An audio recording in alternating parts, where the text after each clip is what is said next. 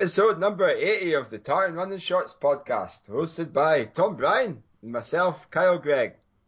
So, Tom, you managed to shut your window this time, have you? I did, yeah. We were talking offline with Kyle. I came back and said, My house is Baltic. And his first reaction was, You left the window open again like last week. But no, it's just bloody cold in Scotland this, this week, as I'm sure most listeners will attest to. You must be And- freezing out in Alford. And it must be cold because Fiona's away at the moment, isn't she? So, you know, you're, you're all alone and by yourself, and you to get, your, you you could get yourself a wee, uh, a wee cuddly pet, you know, like a, a wee, a wee cat or a dog or something when Fiona's away, and or you know, the door's always, the door's always open in in uh, in A- Costa del Alford. Oh, nice. I was going to say, you, and- you can tell who controls the thermostat in this house.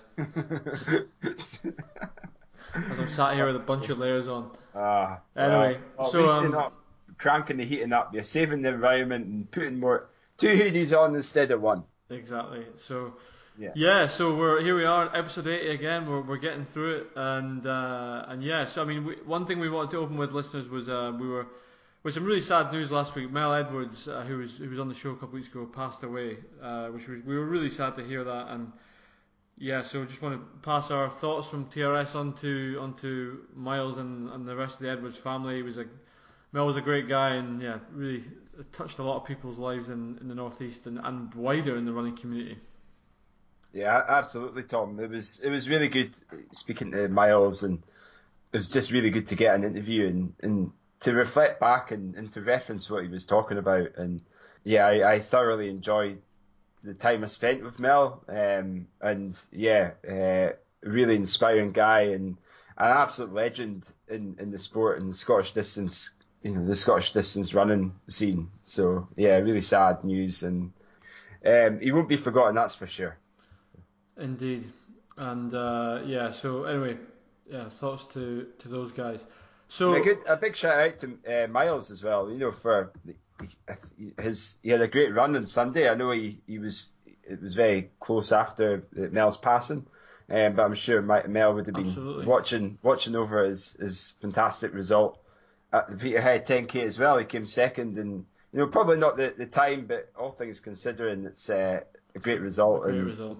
a really good a really good way of um, you know just for, for To Miles to get out to Yeah. celebrate him. So yeah, really really good to see. So with with Mel and with Mel in memory, Mel would want us to talk about training. You know, we were there that uh, we were going to finish the show with a quote from Mel, but one thing he'd said, I think he, I can't remember if he said it in an interview or not about.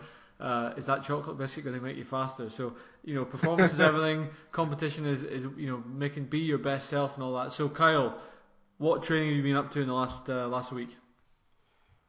That's a really good question. Um, I always I always say it's a really good question when I don't know what what my answer.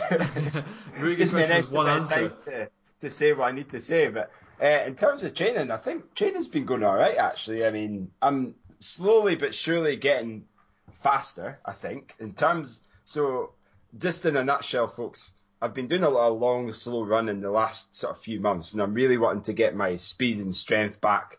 Um, so I've been doing a lot of faster, shorter distances, uh, doing 5k sessions and doing some really short hill reps and just some easy running in between. And uh, my long run's not as long. Um, and yeah, it's, it's starting to come together. So I did what session did I do last week? That's really really bad. I can't even remember what I did. Um, what did I do? So you did last week. I've got your Strava We did 800s.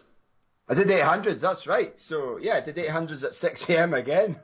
I mean, you know, I think that's something that Mel said. He was getting up at the, the crack of dawn to, to crack on and do his sessions. And, uh, and that's what I'm, that's what I'm trying to do, you know, get up, seize the day and then, you know, f- reap the rewards, uh, later on in the day. When what I found is doing the session early on, first thing in the morning, I'm usually like, oh God, I've got to, you know, do a really long warm up and um, I feel sluggish, but I've actually been able to do some pretty decent sessions, such as, you know, so early.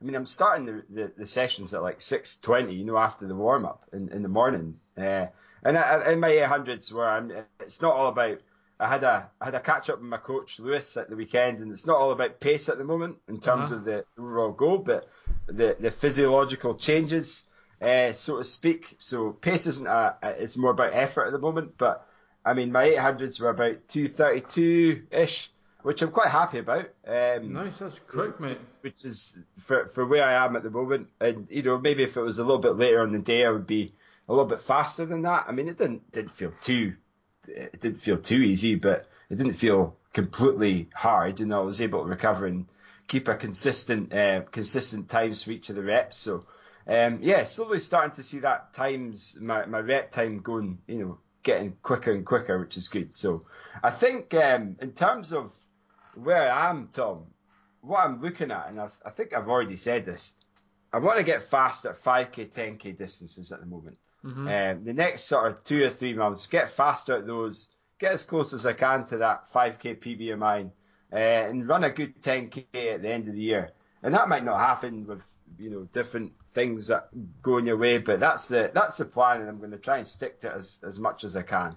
Uh, so I think for for a race, I don't think I can afford. I, I, can afford, but in terms of the, the time and the, in, to, the logistics to get to a fast 10k at the end of the year, something like Ribble Valley, that's not going to happen. I don't think, Tom. So what will what will happen though is the cheeky Tilly the Tilly 10k. I think I'm going to sign up to that. Excellent, very good. I see we've got a wee uh, a potential of, of getting an entry for that. I think there's still spaces, so we'll um, yeah so there's, I think there's, as we speak, folks, I think there's 50 spaces left. Now, after this podcast, the, the, the, there isn't going to be any spaces left, I hope. So make sure, make sure that you sign up to the Tilly 10K by the end of this podcast, folks. While you're listening, sign up and, uh, but make sure you hold a space for Tom and Kyle, eh? Indeed. So I, I'm not, I'm, I'm, I'll see how this knee goes. I would like, I would like to run it, but if, uh, I'm, I've got a, feeling it might be a bit of a slow burn for me getting back into uh, into hard running, but for sure we'll uh, I'll come across. I'll be down there anyway. So. Well, you did say um, you did say your, your, your folks aren't that far from. They're not at all. Yeah, they're down in so, uh, Fife. So. Is, is Liz is Liz keen on having uh, having TRS at hers? Is she? I'm sure she. I'm sure she. Can, her arm can be twisted. Yeah. I'm sure she'll be up for that. That's good. What about Fiona? Is Fiona going to do it, or is she? Uh... Uh, I'm not. I'm not sure. I think she had it potentially had it in mind. I think she's not really formulated what she wants to do over the Christmas period. Um, I uh, I think she probably if we're down there, she probably will. I'm pretty sure my dad's doing it, so that would pretty much make the decision for us. Oh, there you go then. Yeah, I tell you that would be brilliant to get to get your dad in the show. yes, after the race, yeah, that that'd be funny. Yeah. Yeah. So he, I know he listens. So let's uh, you know, let's replace him with the, you know, the the better. I tell, the, aye, the better. Yeah, I tell. I was going to say. I tell you what. Actually, I might even do a, a triple threat. I might even get my sister running the Tilly 10k. Helen, yeah, yeah, get Helen. Oh, that'd be brilliant. Well, so we could do a Bryan takeover, a TRS uh, Bryan, Bryan takeover. Fiona, Helen, your dad. Your mum doesn't really. She's she used to run actually, but she doesn't more cycling now. Yeah, so yeah. So let's get them on the show and uh, I mean, in my side, I mean, my, my mum doesn't run. my dad's just a, he had a heart attack a few months ago. Although he's, uh, I mean, it's not funny, but um, I tell you what he's doing now. And I, I, I mentioned this at the when we were talking um, when it happened, like uh, you know, a couple of weeks after. But he walks almost every day now. So mm-hmm. he's um, he's walking a, just over an hour a day uh, round the river, and um, he's he's starting to get a lot healthy. He's he's saying to himself, he's starting to feel it. Mm-hmm. Uh, and he lost his wedding ring on a walk. Oh, so no. I was just, like, oh no, what have you done? So anyway, so we, they apparently went out again, did two laps of his route, so he ended up doing a two-hour walk that day. Blimey. Yeah, so he was just like walking along. Did he find it? Trying to find this ring, couldn't find it. And, how did uh, he lose it on a walk? What walk's he doing? That's exactly what I asked. I was like, how the hell can you lose your wedding ring on a walk? Uh, so anyway, my mum's looking for his ring as well, and everyone's looking for his ring, and can't find it. Oh, and then my mum no. goes, my mum goes to garden, uh, and she was like, "Oh crap!" And then she takes her glove off, and she she felt her ring come off, and she's like, "Oh no, I thought it was my ring coming off," but it was back on her finger. Um, so she thought, ah, it must be really cold in Forres. And then uh, she opened the, the glove up and she could see my dad's ring, you know, just in the finger, just in it. So basically, my mum found uh, my dad's wedding ring on her finger.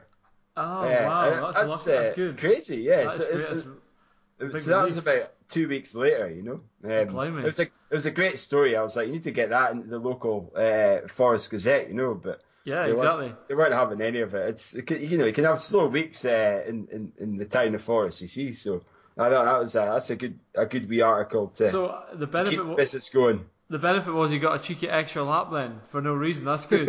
exactly. Yeah, there's always a good in everything, you know. It's so. like uh, that. Yeah, that's cool. I like. Have yeah. you ever read the book? Um, uh, I was a runner. Sorry, uh, once a runner.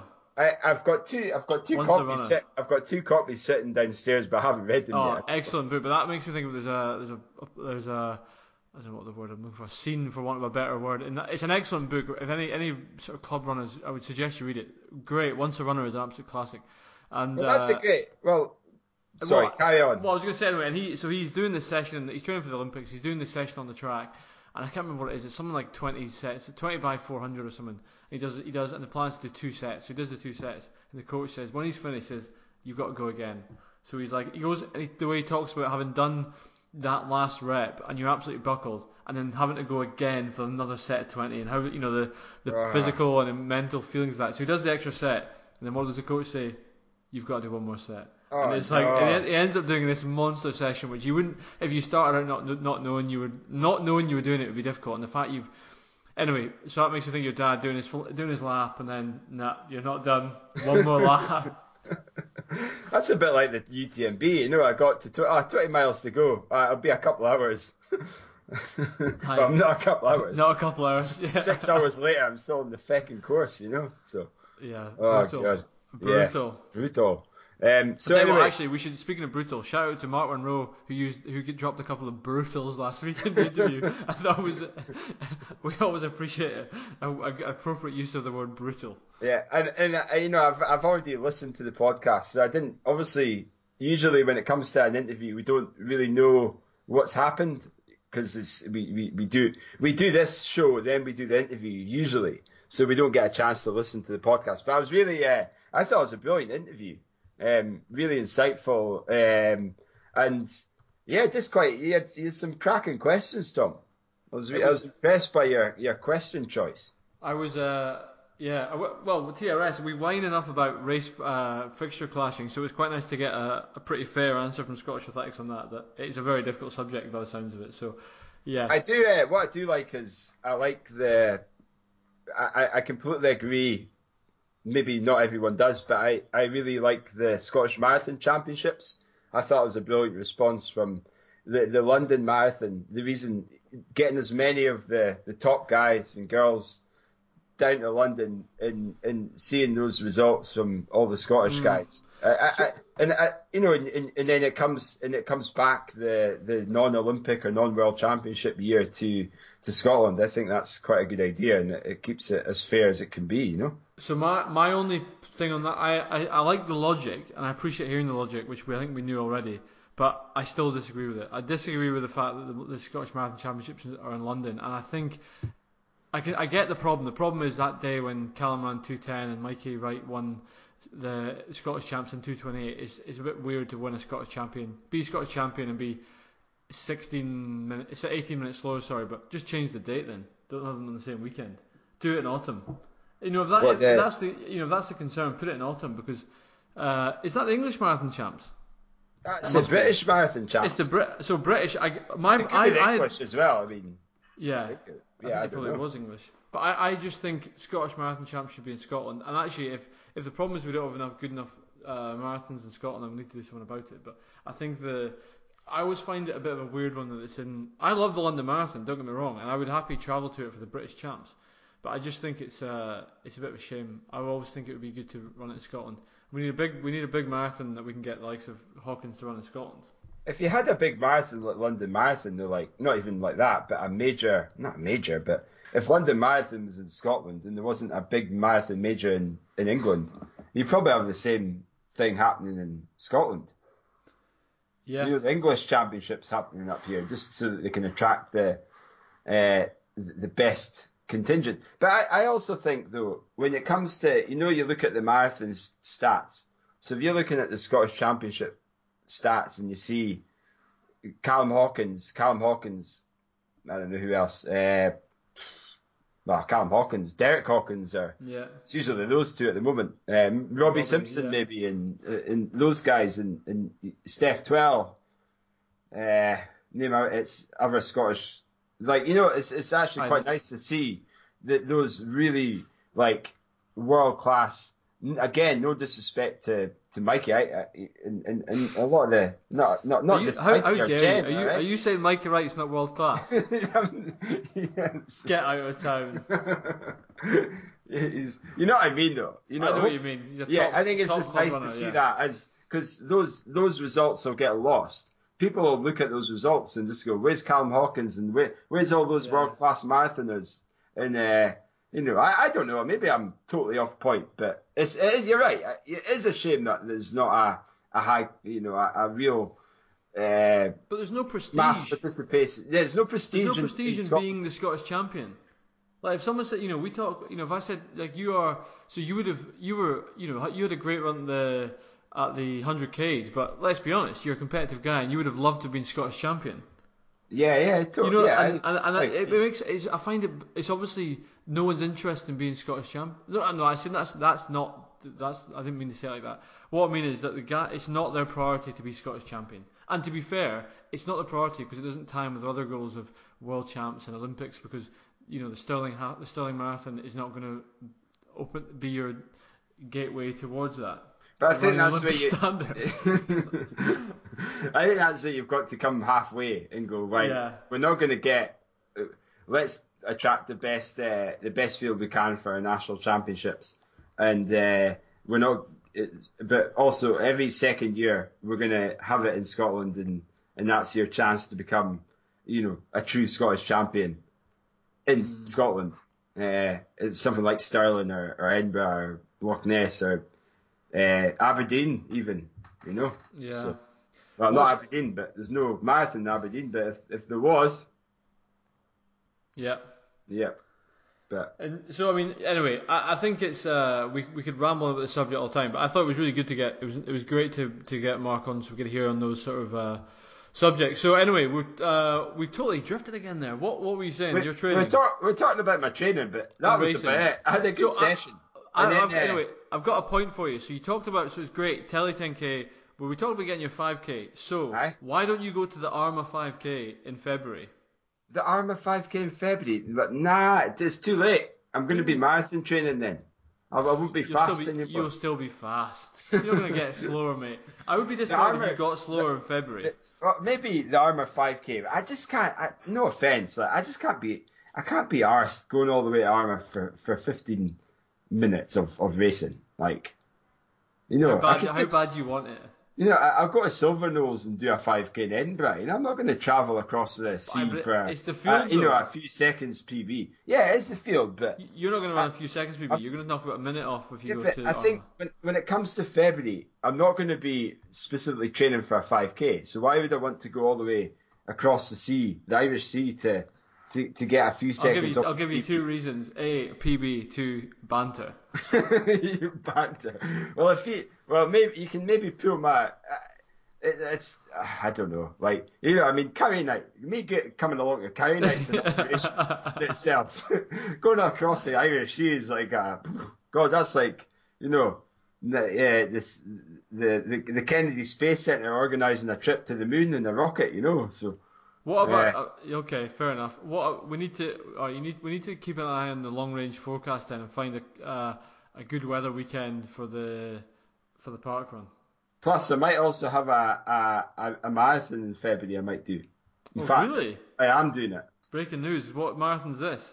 It's uh, so we're going to Florida. Uh, myself, my, my, Debbie, and, and Mr. Logan Alexander, Chase Greig. We're going to Universal and uh, Wow. Disneyland. I mean, he's only what? He's only going to be about eight months. No, he's Sure, not. That. yeah. It's going to be six months. He's not going to I'm have. sure. I'm sure he'll remember it for the rest of his life. yeah, no. I, well, I, I don't know whose idea that was. um, so yeah, yeah, it's more for us and him. Hopefully, it sleeps so we can go in the single riders. But uh, yeah, anyway. So yeah, so we're going to Florida and there's uh, the the marathon. It's the oh god, what's the what's the capital of Florida again? I don't know. Miami is it?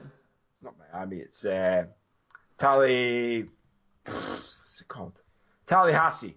The Tallahassee. Tallahassee. Oh, I thought. Fe- 6th of February. So we've. Uh, When are you out there? What dates are you out there? Because there's a running Universal Festival on the second of February. Oh, really? Yeah, No. Universal Studios. There's a there's a. Oh, is there? I know. That was actual- on the, the run. The, the I've got the The website up now. what's First- it called? Uh, running Universal, February 1 and 2, 2020. There's a 5k and a 10k. No. Epic character race 10k. It is $184 though. Of course it is. It's the or same four, price or as here. $400 if you want to go to the park on the same day. Jesus. That's that's expensive, isn't it? Tallahassee's cool though. Yeah, I mean it's quite a fast course. So I mean I don't know. I, I, the issue I've got though is it's so close to London that I don't want it to sacrifice the build up to to London. Right. So Look I need to- Tokyo, London. Well, Um, the, the, the, that's it. That's it. I had a discussion with my coach Lewis uh, about the, uh, you know, but he, he's like, right, go ninety percent. But you know, you know, when you go into a marathon, you know, you, you, you never go ninety percent, do you? So no. it's a, it's a bit of a gamble. But I don't, I really don't want to sacrifice um, lots of recovery after that marathon because I really want to get a massive PB at London. Uh, So what would be the objective of this marathon in Tallahassee? just to do. I, I would like to run. I would like to run mid two twenties. In in Tallahassee. Yeah, but it depends on how my training goes in the next uh, the next few well a couple of months really. hmm And, and do you know, I mean, to be honest as well, I mean, these four. If I purchase some next percenters, that's a minute right yeah, you know, that's you know. So I, I've I've spared myself a minute or two Yeah. just in buying two hundred fifty dollars worth of, of shoes. So it was one last year in 234. I'm sure you've written you've read all this already. So Oh, I've read it all already. Yeah, yeah. so yeah. but Debbie uh, wants Debbie wants to do it too. You see, interesting. What was the But how, what's the we've got no get- babysitter, so Ah, we need to uh, we need we need to figure that out. Um, but anyway, that's it's something that we always. It's nice to tie in a race with a holiday, but yeah. uh, but the main reason we're going is for the the sights and the sounds and smells of of the Universal and Disneyland. I think Very Disney nice. World, not Disneyland. That's Paris, isn't it? So and then I've also got other breaking news. So do you know what Hmm. else? I, do you know what else I did today? What did you do today? I uh, well, not only have I had a few beers. Uh, well, that's one of them. The second thing is uh, the Western States Lottery opened today, oh yes. so I uh, I signed up to that. Um, Nice. Put my details in. You've got to give give over your, your credit card details. And it's like four hundred dollars if you if but if you get in if you get in the lottery, it just goes straight, it just gets taken straight out of your bank account. So, So when is that? So the the entries, I think the lottery opened today until the si- and it's closed. It closes on the 16th of November, hmm um, and then it the draw is on the 7th of December. So the race is on June 27th. Yeah, So that's interesting. So you will you be? Will that mean some of you will do some of the? Because London will be end of April, so you're going to have.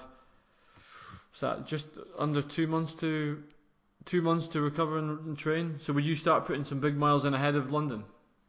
Uh, yeah. I think I'd be doing that anyway if because I, I I want to do a fast ultra later on in the summer. Uh, don't know what one yet, but just have to see what happens with the. I'd like to do a fast road 100k, but hmm again, it all depends on there's the World Championships next year, but it's all dependent on selection and things. So, uh, but yeah, I'll, I'll probably leave. I want to get faster for this year into next year of the half, and then start building up again. Hmm That's that's the aim. So we'll see how. Very good. Well, at least your plan is starting to come together.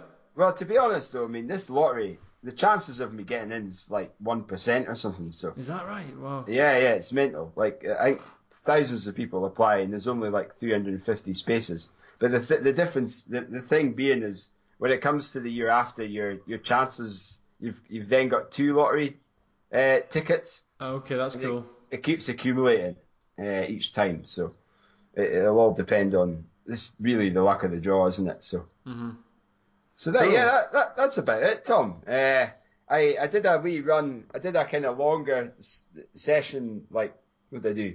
Mile rep session in the cross country actually at Grant Park in Forres. I was visiting the folks. Nice. Uh, Debbie was also running. And what, what do you think happened? So we had a bit of a, a hoo-ha when, when it came to doing reps. So the first time Debbie and I get out for a run because the granny and granda's babysitting. And uh, Debbie goes off. I give her a 30 second head start, catch up with her. And there was a couple of dog walkers walking the dogs and, uh, well, they weren't even walking the dogs. They were just yapping away. And, uh, and, and, and so I'm, I'm yapping away, you know, they're yapping away the dogs. Oh, he's getting his uh, popcorn for this one, is he? It's not. but- uh, If only, mate. Over here. Oh, he's getting clementines. Yeah. You Yeah. Anyway, Short pardon the rustle. I thought this this this had the feeling of a long story, so I thought we'd get some to eat. get some get some clementines. Yeah. Uh, you, you wee health freak. Well done in getting some good good food, and I'm having a glass of, of wine here. Uh, anyway, so uh, Debbie walks, well, runs, not even into the dog walkers. She's running past them, and the dog, one of the dogs, sees her. The other dog was just minding his own business. The owner didn't say anything to the dogs, didn't alert the dog that there was a runner coming through. Um, and it wasn't even like she was she went straight in. She was about three meters away from him. The dog then turned, ran straight to, towards Debbie, and then the, the the first thing I saw was a dog flying up in the air, and uh, Debbie Jesus. Debbie tumbles, and Debbie like look, look, really bad fall. So she's really she's hurt her ribs now, and she's in she's not in a bad bad way, but it was pretty it looked like it was an agony anyway. And so the last couple of days she's uh, she's she's not she's struggling to lift Logan, you know. So I'm having to do Uh, a he, he band- says that. He says that as she literally walks behind him on camera, carrying Logan and a bowl of something. Like go. literally carrying about four things. The story's been put. This is this you bullshit called on this story here, mate. Explain yourself, Debbie.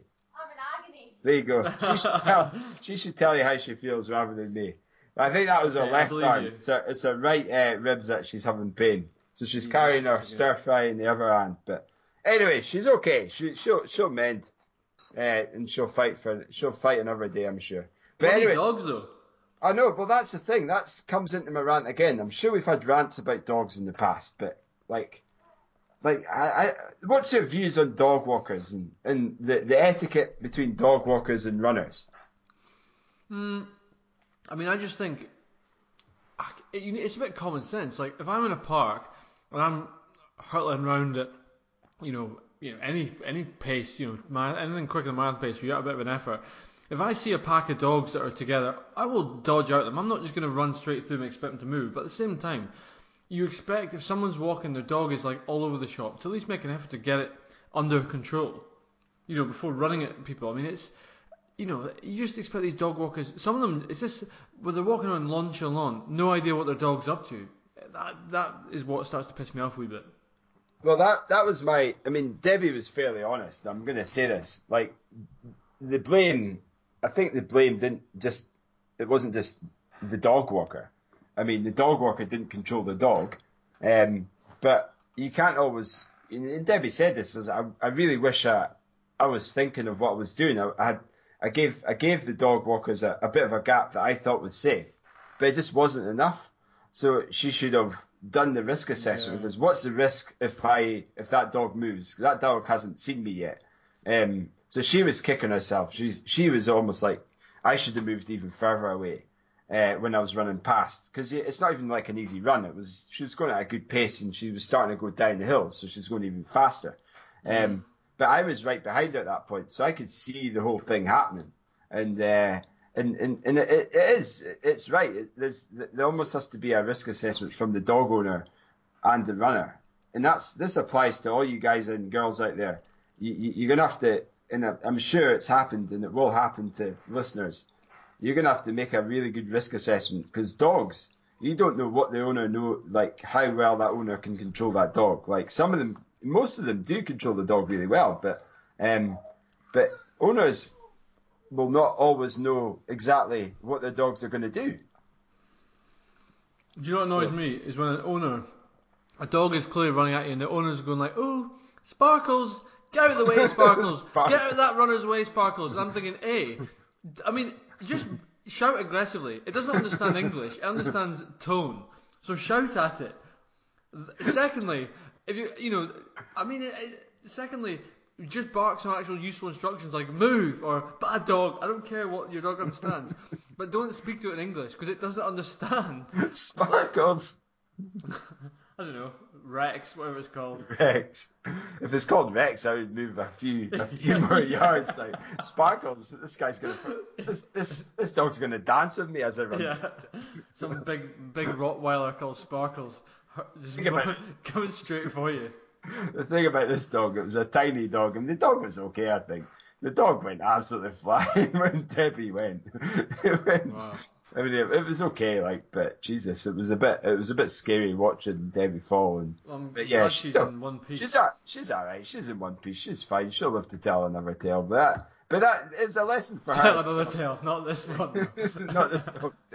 But it's it's uh, it's a lesson learned for her to be a bit more vigilant when she runs past dogs. You know, it's sometimes you have to learn the hard way. But uh, but anyway, happens to the best of us, and we can only learn from it. That's, yeah, we So anyway, right, I've rambled on for about an hour about training. So let's get to it, Tom.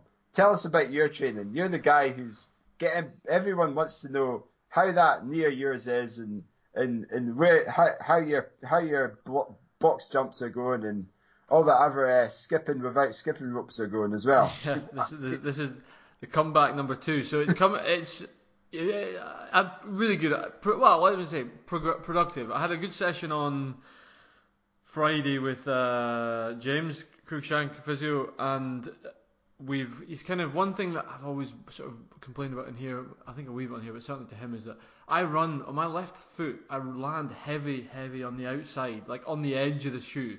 So it really wears shoes, and I go through shoes pretty quickly. So clearly that is not so good. So um, we did a few drills on, like when I'm running, I'm like sla- imagine my left foot is like is like this on the ground.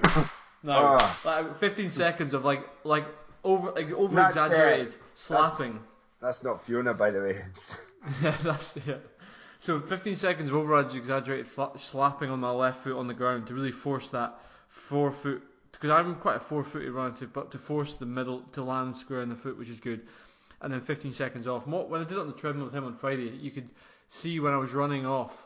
By the end, it was normal was starting to become a bit better. So I did Saturday and Sunday. I did three miles doing that, which was it was good. I mean, the knee's a little bit sore, but it's it's not so getting worse. I think it's consistent. Um, and the other thing I did with him is I mentioned this before that he measured a load of like the strength of my hips and the strength of my quads and strength of my hamstrings.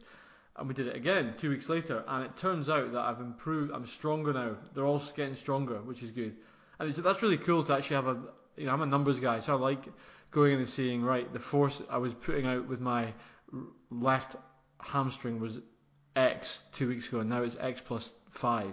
Like that's, across the board, numbers are better. So that's really good. And that's really good motivation for me to keep working on all that and get. You know, I was in the gym last week, uh, met with Rico, did some uh, weighted squats. Now that I know what I'm doing, I'm not the after Oh, Kyle told me off last week. Have you done your your one rep max yet? Not yet, no. I I'm waiting for you to the to witness that.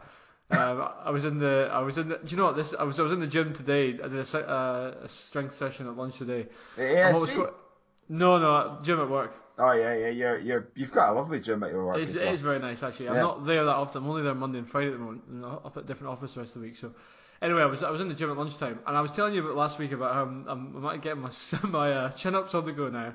Now this one had one of these. You know, when the bar, I can't reach the bar like stood up, so I've got to like do a, ma- a big jump to get on it. Cheeky little uh, yellow pages job.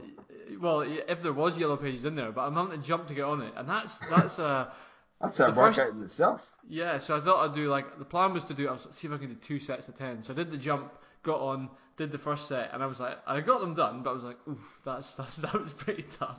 Had like a 90 second recovery, and then went for the second one and jumped onto it, and I was like, after the jump, I caught on the bar, and I was like.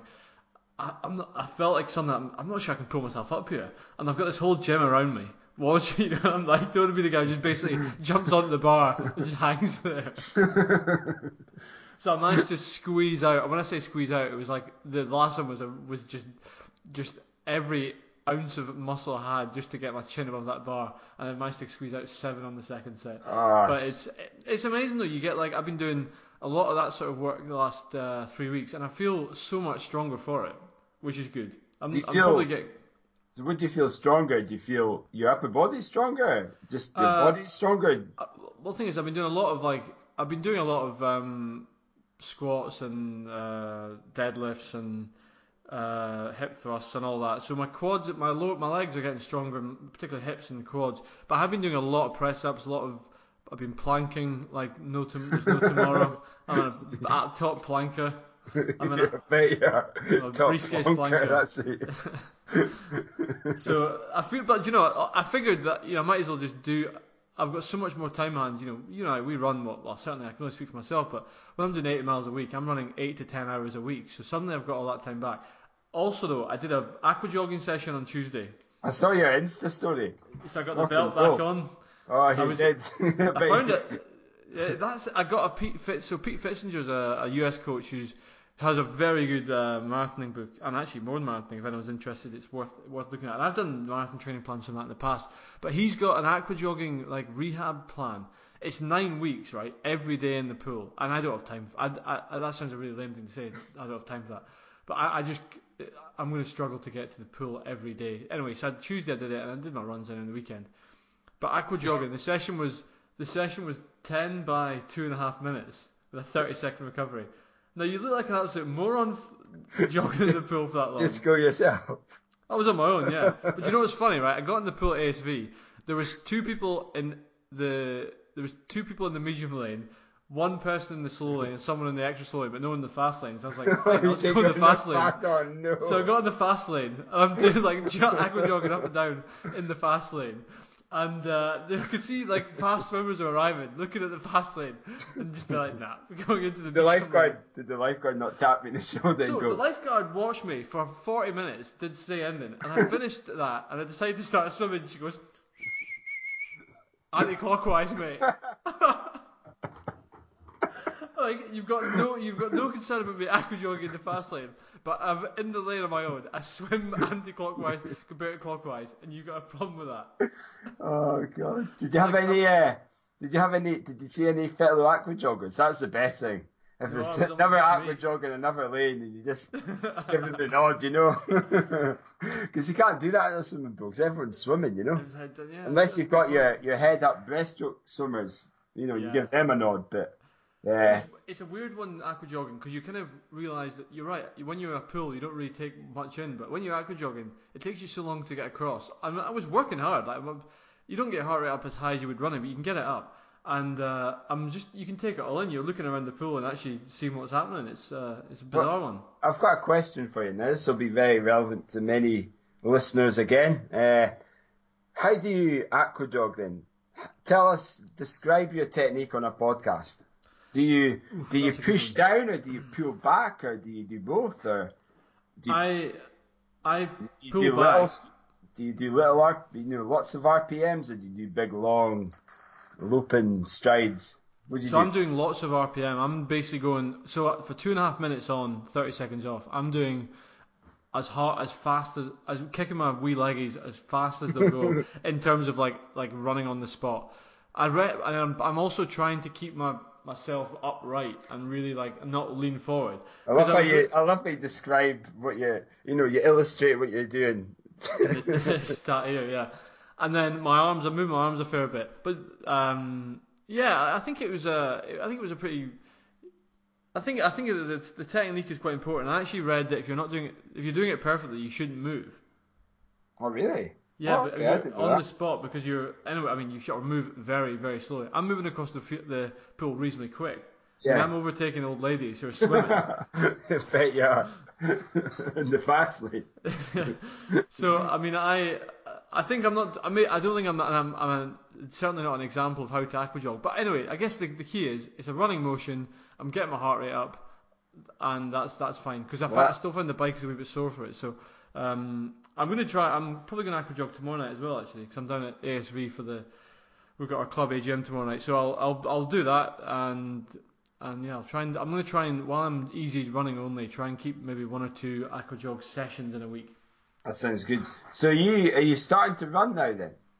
Yes, so I ran three miles on Saturday and three miles on Sunday. I didn't run today because I was in the gym at lunch and it was a wee bit, knee was a wee bit sore, so I thought I'll give it uh, a day just to settle down again. The I think it's just inflammation, and then I'll hope I say maybe run tomorrow lunch and then aquajog in the evening, or um, or alternatively uh, aquajog tomorrow, easy run uh, Wednesday. But I'm, I'm, I'm hoping to start to build it up to.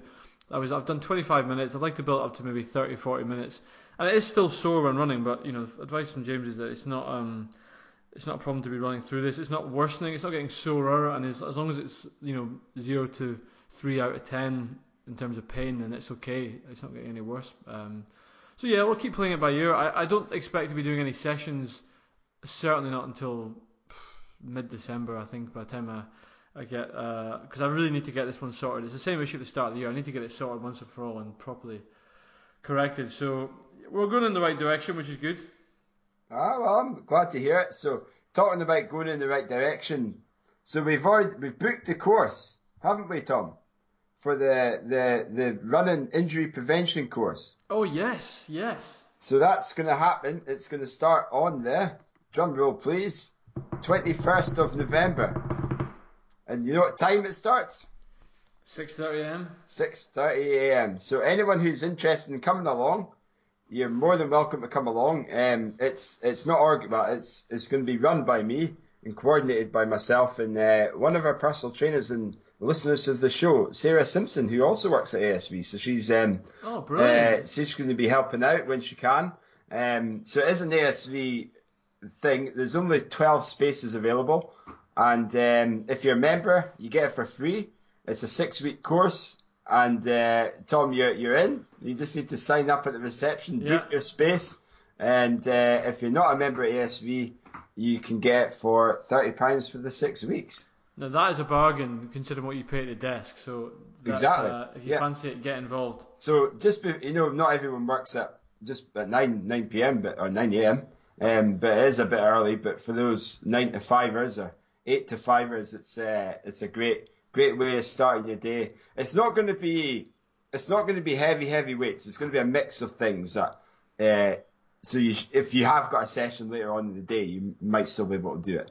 Um, mm-hmm. But uh, it all depends on your fitness and things. But yeah, it'd be really good to get everyone. We've got a few interested uh, athletes who are keen in getting involved. Cool. So anyone else who's keen to get involved, um, do either let me know, let Tartan Running Shorts know, and I'll send you the details, or you can contact ASV and they'll they'll book your place that way. Uh, you can either see speak to them at the desk at the reception, or you can phone in and book your space. Um, and what would, when they were calling uh, ASV or speaking at the desk, what would they refer to for this this superb training uh, opportunity? I don't remember the, the actual title. I think it's called Running Running Injury Prevention. I've kept it fairly uh, cool. Yeah, okay, running I like it. Prevention on a Thursday. So it's a mix of drills, skills, strengthening exercises, uh, and, and, and, and expertise as well from from like-minded runners and, and physios as well. So there you go. That's cool. I'm very much looking forward to it. November 21st. I'll see November you there. November 21st at 6:30 a.m. I'll see you there. Bright so, early. Yeah? So that's 11 November 20, yeah, so 10, 10 days. days. 10 days to get. As we, uh, as we, as we speak. So a week, uh, a week on Wednesday, Thursday, that's cool. So basically 10 days to get, for me to get proficient at squatting with a bar. yeah, exactly. Get those YouTube videos assessed. uh, well, that, yeah. So in terms of training, let's let's just talk. I think we've we've exhausted our we time have. training, haven't we? We have. So actually, I can one other thing I did in the weekend, which can transition us into race results, is on Saturday. Although I wasn't running, I went across to the National Short Course Cross Country Championships. I, I see that. Yeah, uh, some Insta stories popping out your your feed as well. So tell us so, all about it then. How was so it? It looked epic. It was it was really good actually. So it was a really it was a it was a very much a winter's day, and it was. Uh, that's a really cool course actually. I like that in Kirkcaldy. It's pretty flat. It's well, it is flat. It's um, interesting. It's not just like laps of a playing field. You know, it's in a in a park and it's two laps, but there's a big stately home at the top and really good for spectating. So. Uh, we were down visiting um, uh, Mary Mike, my sister-in-law and her husband, and uh, yeah, was, they were both running. They run. Shout out to them. They run for Linlithgow Running Club. So we were um, we were down with them, and I was um, I was on Fiona and I were on babysitting duty during the during the race. That was cool to to to watch with them. Um, and we had a good Metro team down, which was good. Um, and do you know what was really cool? I know maybe sometimes we're a bit uh, bad, we're a bit bad for just speaking about the men's men's results sometimes here with big hitters. But I'll tell you what, that women's race was was superb. Really good standard, and really good to see so many sort of names that we've seen kind of on that edge of uh, the top, if you like, in certain races, really running at four. I mean, okay, it was a win for Annabelle Simpson, who we said last week is in great form, so she is our four, national short course 4K cross country champion. She won in 13:57. Second place, Jenny Selman. Absolutely brilliant. That's, a, that's, that's incredible from Jenny. From, from Jenny, yeah. Really good to see. Jenny's a, a, sort of 800, 1500 meter runner. Um, so for her to, you know, to come second in a race like that's fantastic. So, um, yeah, Jen, Jenny's actually, uh, Lewis oversees her, her training as well. Uh, oh, okay. And, and also, and also Dougie as well. So it's, it's good to, good to see Jenny in, in real form. It's yeah, yeah. Well, well, done to Jenny. Great so result. that was a there. that was a five one two, and third place was Megan Keith. Now Megan is the Inverness Harrier who we saw win the River Ness 10k. So uh, right. she's an under 20, so that's a real talent. 1408. So you know that's just the top three. Really, really good to see sort of three young. Um, I mean Megan particularly young, but you know all three of them are you know really uh, that sort of neck, new crop coming through, which is really cool. Um, and yeah, it was just a really good race to watch. You know, a lap in, it was it was all to all to play for. One one thing about Megan uh, it's a, for me. I mean, maybe maybe I'm wrong here, but it's a new kid on the block. From what I know, I haven't really. Oh, yeah, I don't really know much about her. Uh, but I think she's she comes from a, an orienteering background, does she? Do you know what, Kyle? I don't know at all. That would No. be. I, I, I'd never heard of her, if I'm honest, until the River Ness 10K where she absolutely smashed it.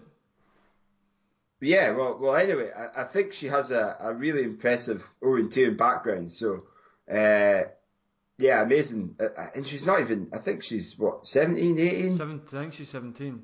But you 17 know, years old, and she's running 34 minutes for a 10k. But it's incredible. But do you know what? Generally, in that result, so we talked about top three. Th- Fourth place, uh, Kira Gemmell, uh, Team Lothian, also under 20. Fifth place, Holly Page, Edinburgh University and Hounds, also under 20.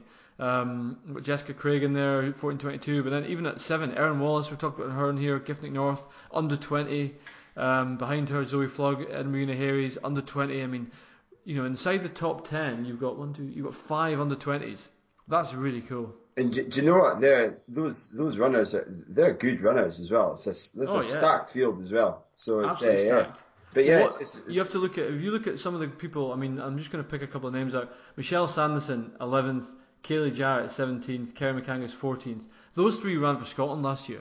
Yeah, You know, albeit okay, probably over a longer distance near the, the six or eight k, but still, those are Scotland internationals who are who are you know still running at a high standard, 11, 14, and 18th, and these this young crop at the front. I mean, okay, Annabelle is is a is a known entity now. She had you know great running leads, but the the rest that's brilliant, as you say, absolutely stacked. oh, absolutely. And and in talking about stacked fields, the senior men's race, holy moly, that's uh, a that was, was- a stacked field as well, wasn't it? Jeez. Oh, that was some sight to behold. I mean, yeah, what was that like to watch that? Do you know what? I get, so Butchart, the start line was was it was. I mean, the start when you see that many guys line up and running that fast at the start of 4K, that's a stampede and a half. That was very cool. But the Butchart looked like I thought Butchart looked like he was in he was in control the whole way. You know, the the gap wasn't in, it was the gap was convincing. Don't get me wrong, but it wasn't uh, enormous. But you you got the impression that he was he was probably he had more to give. Well, I mean, he, he only won by a second, I think. yeah, by the end of it. Pushed him. Yeah. Yeah, but I mean, he, he almost looked like, based from what what, I'm, what I've heard, he, he looked like he was relaxed. He looked like he'd really push it. I mean, to do that in a, a field like that's just phenomenal. I mean, Chris Jones was fifth. So what was Chris interesting? Jones right- just ran a 28 minute 10k, and he's a 30 minute 5k guy. So Chris Jones was second at the start of the second lap, just behind Bucci, and there was a not a big gap, a little bit of a gap to that next bunch. So Chris, I think I saw it on his Instagram or his Twitter. So he said it himself that he thinks he maybe overcooked it a bit early on and faded in the towards the end. I think that he so he must have seen Sol, Carl Avery, and Jamie Carroll sail past him in the latter part of the race. But um, I mean, you know, we were. I was chatting to uh, our pal Cameron Strachan uh, afterwards, and you know, saying he, he, I thought he had a really good run actually, but it just shows if he'd been five seconds, um, if he'd been eight seconds quicker, he would have been in the top ten. If he'd been eight seconds slower, he would have been outside twentieth. Like really, okay, it's only 4K, so you're always going to get those short distance, short time gaps, but really stacked, as you say. Yeah, it's uh, yeah. I, I, was really impressed by the the field. I mean, if, I mean, yeah, yeah. Cam for Cam to be 40, and Cam Mackenzie's 22nd, and, and he's yeah, he's a crazy. he's a Scottish. And I know I know it's only 4K, and I'm sure the guys are training for a variety of different train uh, disciplines and things, but. Uh, you know, Johnny Glenn, you know, seventh place. Michael Ferguson, Lachlan Oates, ninth place. Uh, just a really stacked field, really stacked. Yeah. And you're right. But one thing I'm always interested in though is like you, you you've got that field of runners there, right? You put them on a different 4K course. Those results are, I think, would be completely different because of the the the, the you know based on the terrain. It could be a little adding yeah. a couple more hills or a hard, harder surface, maybe a little bit of trail in there, or uh, better underfoot, more muddier conditions. Like yeah. th- those those results would probably change quite significantly but because it's so fine the time the times of each of the the finishers. Um, and that's what's so good about cross country. I mean, I saw a really there was a really cool tweet last week from Nick Willis, who's pushing for. I think it's half, it's mainly tongue in cheek, but I think it's really. I thought it was really, I liked it. Um, saying pushing for cross country races without without results, without timing, without, without timing. I did see that. See, just result, just position, that. which is yeah. really cool. I like that. And someone said, "Oh yeah, but you need to know the time gaps." And then someone else said, "Well, why don't you just start the timer when the leader finishes?" Oh, I like it. That's cool as well. Yeah. Because yeah. again, just to get away from this time, I mean, do you know one of my rants and frustration was someone is like, "Oh, I ran a course PB at the national," and I'm and, it, and they're referring to time, not position, and that I'm, I think, or I ran faster than so and so did last year at national. Okay, it's a reasonable. You could I, I just don't think it's worth comparing year on year across country. So, and you, you said it yourself, conditions, you know, it affects people so much. So yeah. Yeah, no, uh, that, that's a really impressive field there. Uh, so yeah, so but yeah, I, I think that's is there anything well, else in so, terms well, of. so just to round those results off, so yeah, Butchart for the win, uh, Sol Sweeney second place, Carl Avery third. On the team results, we didn't quite cover that, and I think it's worth doing so. On the men's side, it was a win for Central AC. So that was Bucci, or Bionic Bucci as he seems to go by himself. Jamie Crowe, Hamish and Ben McMillan. I've got a question. My question is: so at the end of the, the race, Bucci, you know, I he had an L-shaped sign at the end at the finish. Do you know why that was? I don't know, but I would, if I had to guess, my first guess was maybe it would mean uh, Lindsay as in Sharp, not the solicitors the cross country. He's not got. He, his, um, did he maybe forget to put his thumb in or something? And I don't know. No, it looked like a, a clear L. You can see it on the Scottish Athletics yeah. article. So I, I, I would. So we, Andy, should ask, we should ask him. Yeah, Andy. I don't know if you listen. I know you've been on the podcast, but I doubt, I doubt you listen. Tell us why it was an L at the end of the, the race. If, if and if, it might not be anything, but be we, we want to know, the listeners want to know what, what the L means. Mm, indeed. So, so when you, what's your, if you had a, a symbol you had to do at the end of a race, what would it be? If you're, you uh, had uh, to do like a, bolt, what would you do? Tell us what you would do. Do the? Oh, I've got no idea. The Metro M the, Metro M. So you'd run run doing the Metro M with your, your fingers. Well, the problem I could just stick my arms out and do T. That would be an easy one to do. You'd have to do yeah, you'd have to do T TRS. That's right. Yeah, I, I, I was thinking more Tommy. You could yeah. do like a YMCA bit for TRS exactly. That's exactly how you do it. Or you just get a pair of tight running shorts and you, you wiggle about at the end of the, the race, you know? Yeah. Like the steeplechaser man. What was who was that again? You know the guy who used to dance at the end of running the steeplechase in the Diamond League. he used to do that that horrendous dance. It was uh, maybe not horrendous, but it looked funny when he did it. It looked a bit odd. That's all. some guy dancing in a, a you know short shorts on, really thin guy, just you know shaking his. That is cool though. Actually, that's that's that. I've got more respect for a dance at the finish than I do for the the the, the uh, symbol with your fingers. But then you know you can't really dance. I mean, he, he, if you're Bucci knackered, did yeah. Bucci did that before he crossed the finish line. You can't be doing you can't be dancing when you've got a guy a second behind. The cross the cross country pen, everyone's like falling on the back, and you're just like doing the doing, doing the Macarena. As everyone's like falling into the finish line. Oh god. Anyway, Right, I'm gonna fin- let me finish these results then. So Central for the win. Dundee Hawks second place was Chris Jones, James Donald, Christoph Hornyik, and Ryan Donald. Third team was Edinburgh AC, which was Freddie Carcas, Michael Cristoforo, Joe Ewing, and Ian Whitaker. On the for the ladies teams, it was. Let me scroll back to the previous page. Edinburgh University Hare and Hounds, which was Holly Page, Zoe Flog, Constance Dankeville, and Katie Lowry. Fife AC, Annabelle Simpson, Jenny Selman, Jennifer Spence, and Laura Gibson. Third, Edinburgh AC, Lauren Wilson, Hannah Cameron, Zoe Bates, and Rebecca Burns. Wow. Okay. So yeah, well done everyone taking part. Really good participation as well. Uh, a lot of, Mm. I think it was the record number was it for ladies in in uh, ma- ma- male and female. I wouldn't be Yeah. surprised. It was it, it was a it was a big turnout. Yeah, brilliant. Um, so yeah, so that other races we had on. Any other races we had? I think we had the well coming local again. We're fairly biased on this podcast.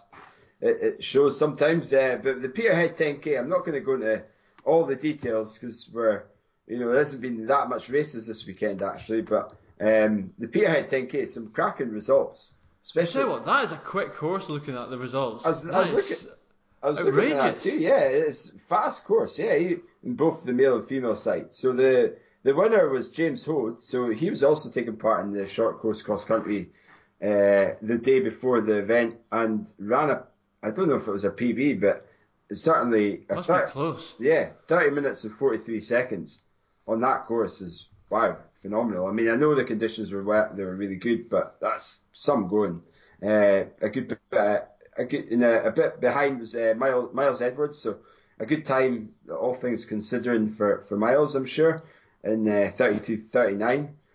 In fact, that's uh, 32.38, so a second. So you must have started a little bit uh, further back, not not right at the chip time timing mat there. Uh, Mm. So you need to get a uh, that second miles. You need to get your reaction time a little bit quicker.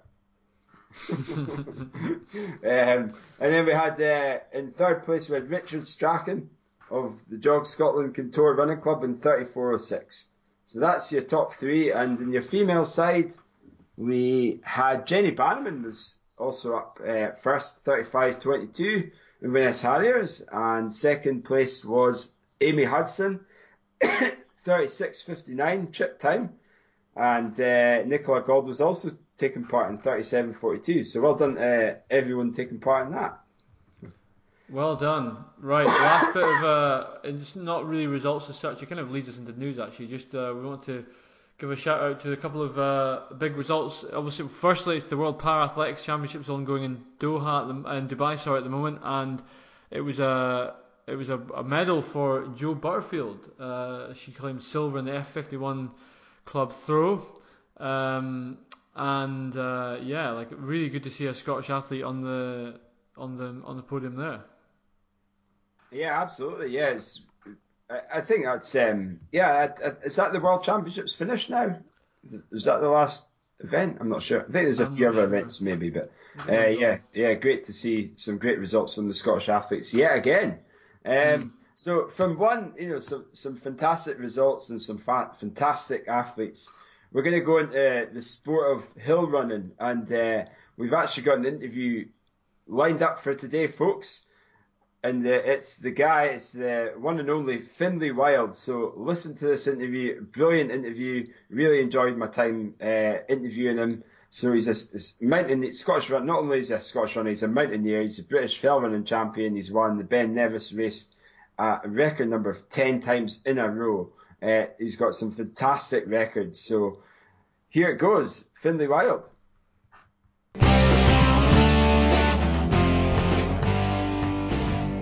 so yeah, a, a, warm welcome to Finlay Wild uh, on the show. How you doing, Finlay? Hi, uh, Kyle. Thanks very much. Uh, yeah, fine. Um, thanks for inviting me on.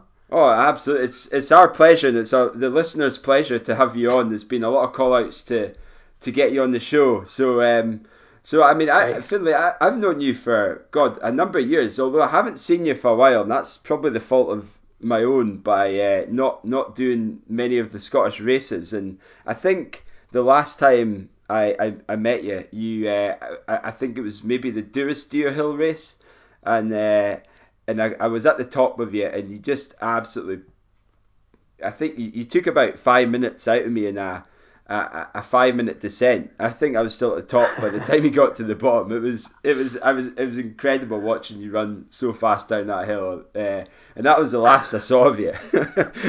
Probably. That ah, was, I don't think when that was. That was that was quite a while ago. It was, yeah. You're a, a, dad and an ultra runner now. Um, I wouldn't. Yeah, I, I was. I, I, like to dabble in as many things as I can, but uh, but I mean, you know, you're an absolute class Scottish runner, and I, I, I almost, I mean, I, am not speaking for you, but speaking for myself, I, I actually think um, you're one of the most underrated Scottish distance runners and talents there is, and uh, you don't need to agree or disagree, but in my opinion, um, just your your your just your profile is phenomenal. So, um, but before we go into that, just just tell us a little bit about your your background and you know the the club you're in and um and, and when you when you started running as well. Yeah, sure. Um, yeah. So uh, yeah, I'm 35. Uh, I live in Fort William. I'm in uh, Athletic Club, and yeah, I get. I mean, I did a bit of running at school, um, cross country and things, and um, then I was more of a sort of rock climber, winter climber. Um, at uni, but I always uh, enjoyed going out in the hills, first walking, and then yeah. Uh, then we'd go away on these sort of climbing meets in the winter, and quite often Scotland being Scotland, uh, the weather would, would be pish, and uh, so I'd, I'd go off for a walk, or we'd go off and do some hills, and so I suppose I, I started running more just as a way to go and see more new hills, and uh, you know that kind of then uh, kind of went from strength to strength, and yeah, I've I've done uh, a lot of a lot of new Munros in in the mist uh, in not great weather. Oh, I'd uh, imagine so. Yeah. yeah, yeah. So so how many Munros have you done? From... Yeah, so I finished them in uh, 2013. Oh right. Oh wow. Um, okay. I say how many you've you've finished them all. So that's amazing. yeah. And and have you uh, have, are you just doing the one round or have you have, have, are you going to do uh, any more? is that you? Is that your I mean, ov- yeah, obviously, the, you you end up doing um, you, know, you spend a lot of time in the hills. You end up doing a load of them sort of multiple times, and um, I, I keep a record, but I mean, I'm not I'm not anywhere on a you know doing a second round isn't really on my yeah. radar at the moment. Okay. Um, I'm doing doing some Corbetts. I've done about uh, almost hundred Corbetts, uh, so not quite halfway. Yeah. And yeah, I mean, maybe in the future, some sort of uh, some sort of big projects involving, you know, uh, a sort of long mission to to do a list would be quite cool. But no, no immediate plans for any any second no rounds. Yeah. Okay. Yeah. Oh, interesting. Yeah. So yeah, I mean, t- to be honest, you're, you're you, you've always, you know, from what you say, you've always been you've you've always been in the outdoors. Uh, and and what's the influence has been to to get you outside? Did was it? I, I see. You know, your your parents were were outdoor enthusiasts as well. Uh, so yeah. you, your dad was a mountain guide, and, and your mum. Um, I actually I didn't know this. Uh, so she was a fairly accomplished runner herself, and she yeah, yeah. she won the, the three the three peaks race in Carnethy five yeah, yeah. Um, I think in sort of 80, 1981 probably, yeah, yeah. early 80s, yeah. just before I was born. Okay. Um, like second woman in the Ben race, um, wow. back about then as well. Gee, that, that's amazing. Um, so you've always had that sort of um, yeah influence of getting in the outdoors and I suppose looking up to your your folks as well then in, in that respect then.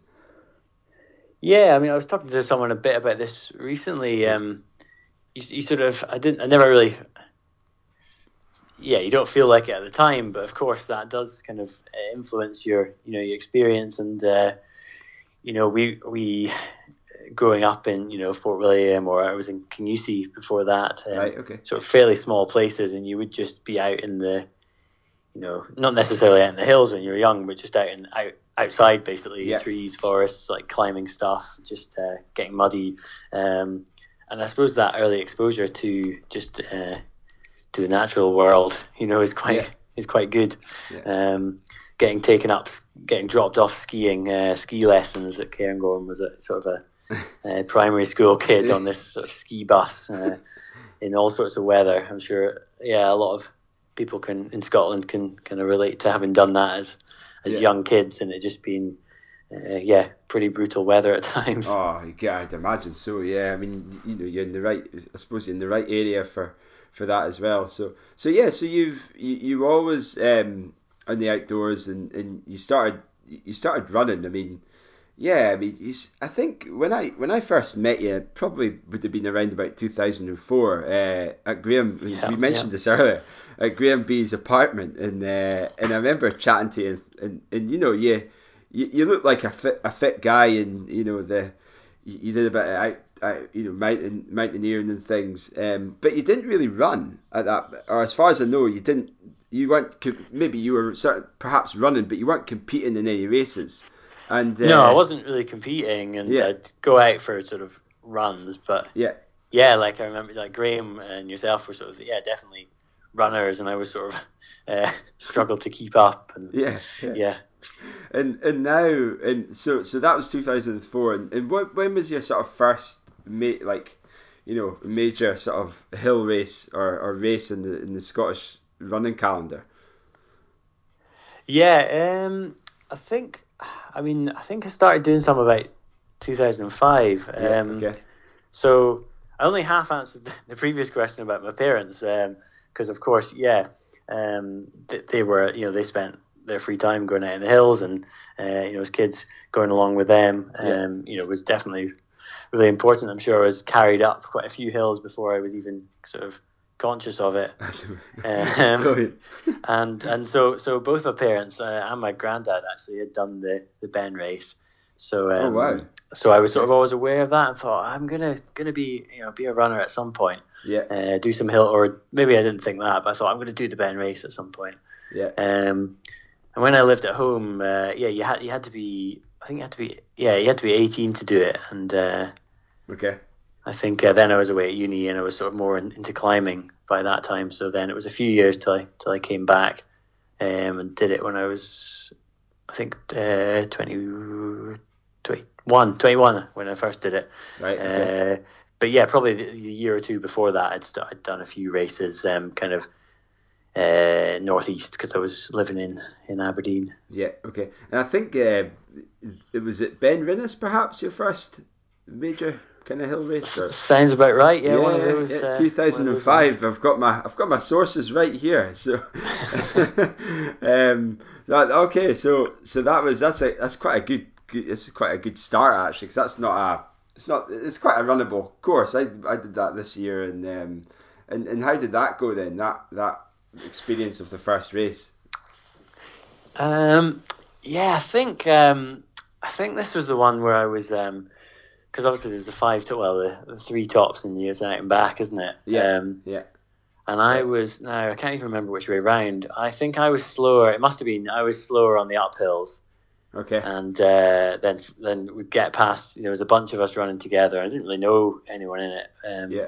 I'm pretty sure one of them was Henry Blake. Oh yeah, Henry. Yeah, I um, remember, I remember Henry. from Yeah. Yeah. Yeah. I don't. I don't Uh, so I think he'd be getting now, but- ahead in the on the uphills, and then Okay. I would sort of get back in front on the downhill. I mean, like not in front. We were. I think we were.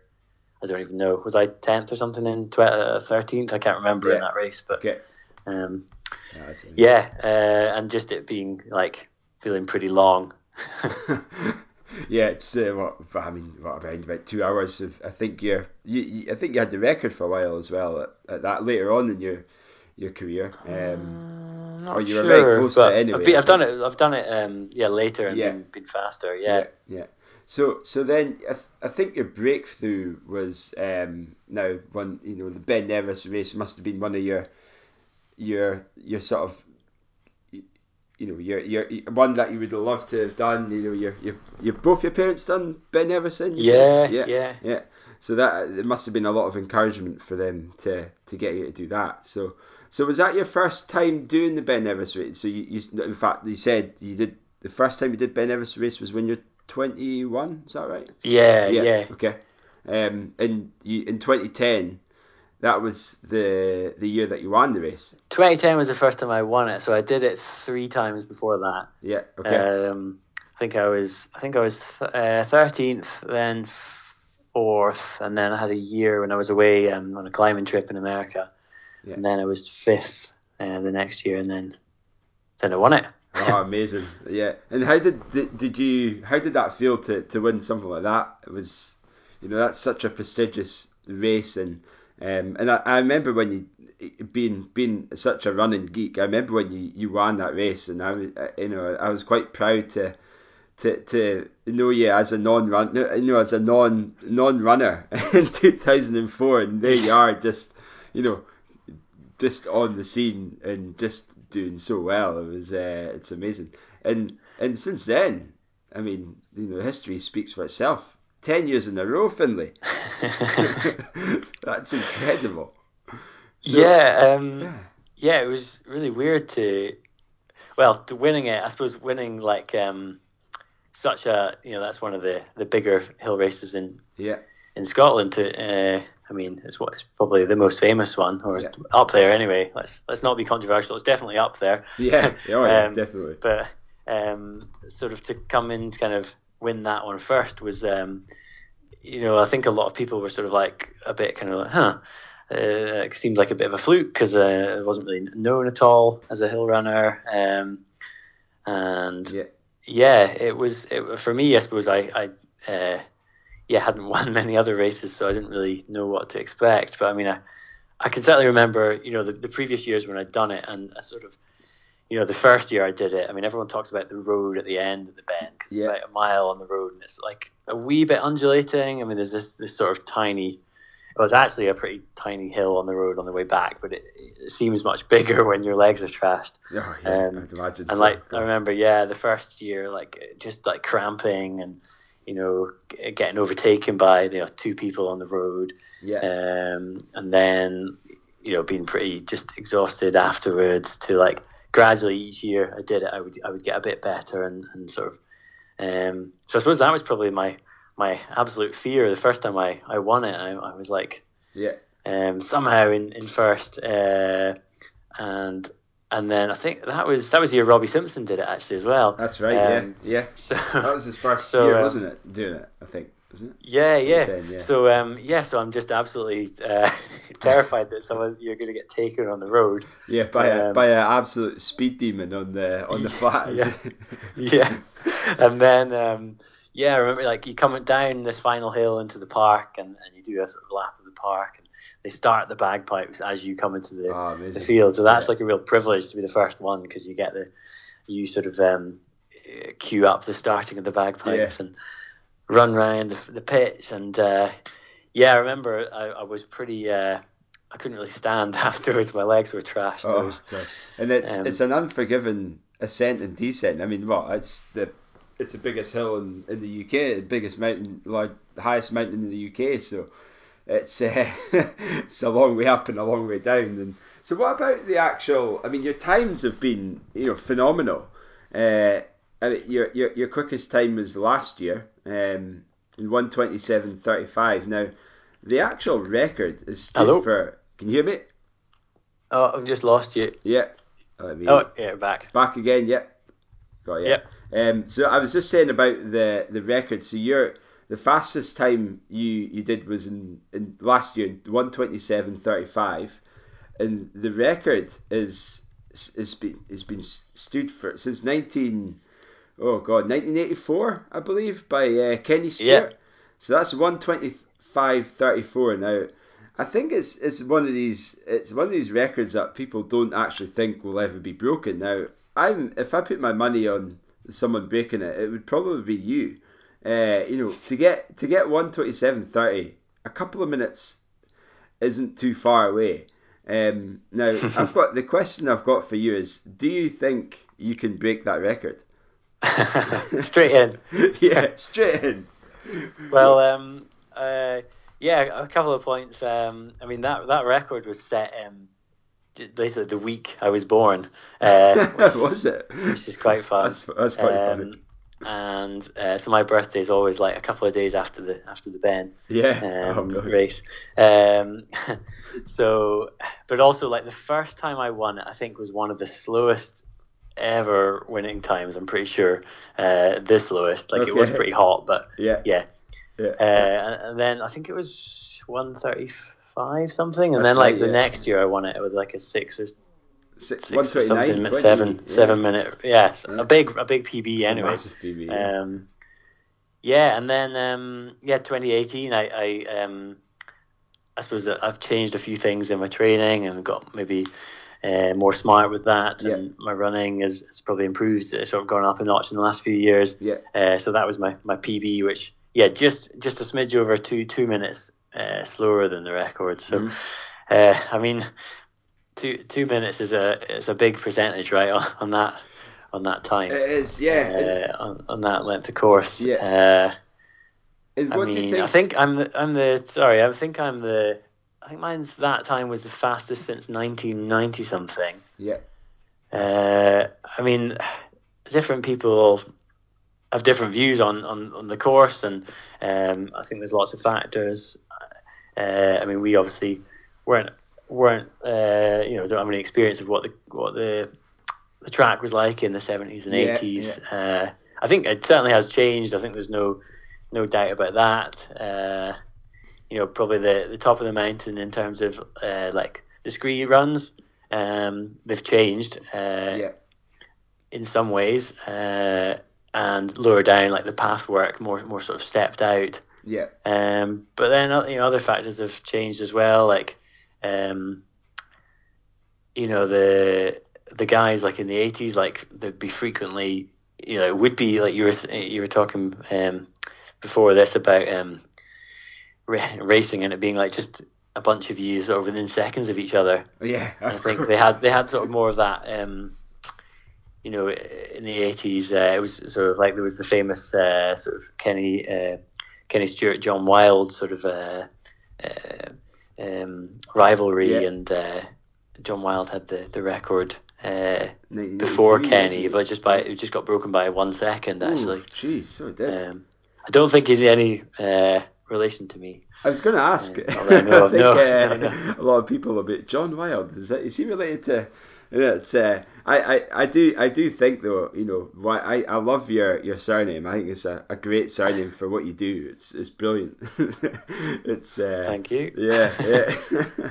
so the actual, no, I, I'm I'm dead impressed, and uh, you, I think like you say the, the the actual I'm we don't know what what I certainly don't know what it was like back then, but um, but yeah, it's uh, it would be great to see that record go because it, it's whether or not is it still achievable and with the, the, the, the, terrain now and is it the tourists and the, the other thing sorry is that the course has actually slightly changed because you you don't use the grassy bank uh, right, now okay.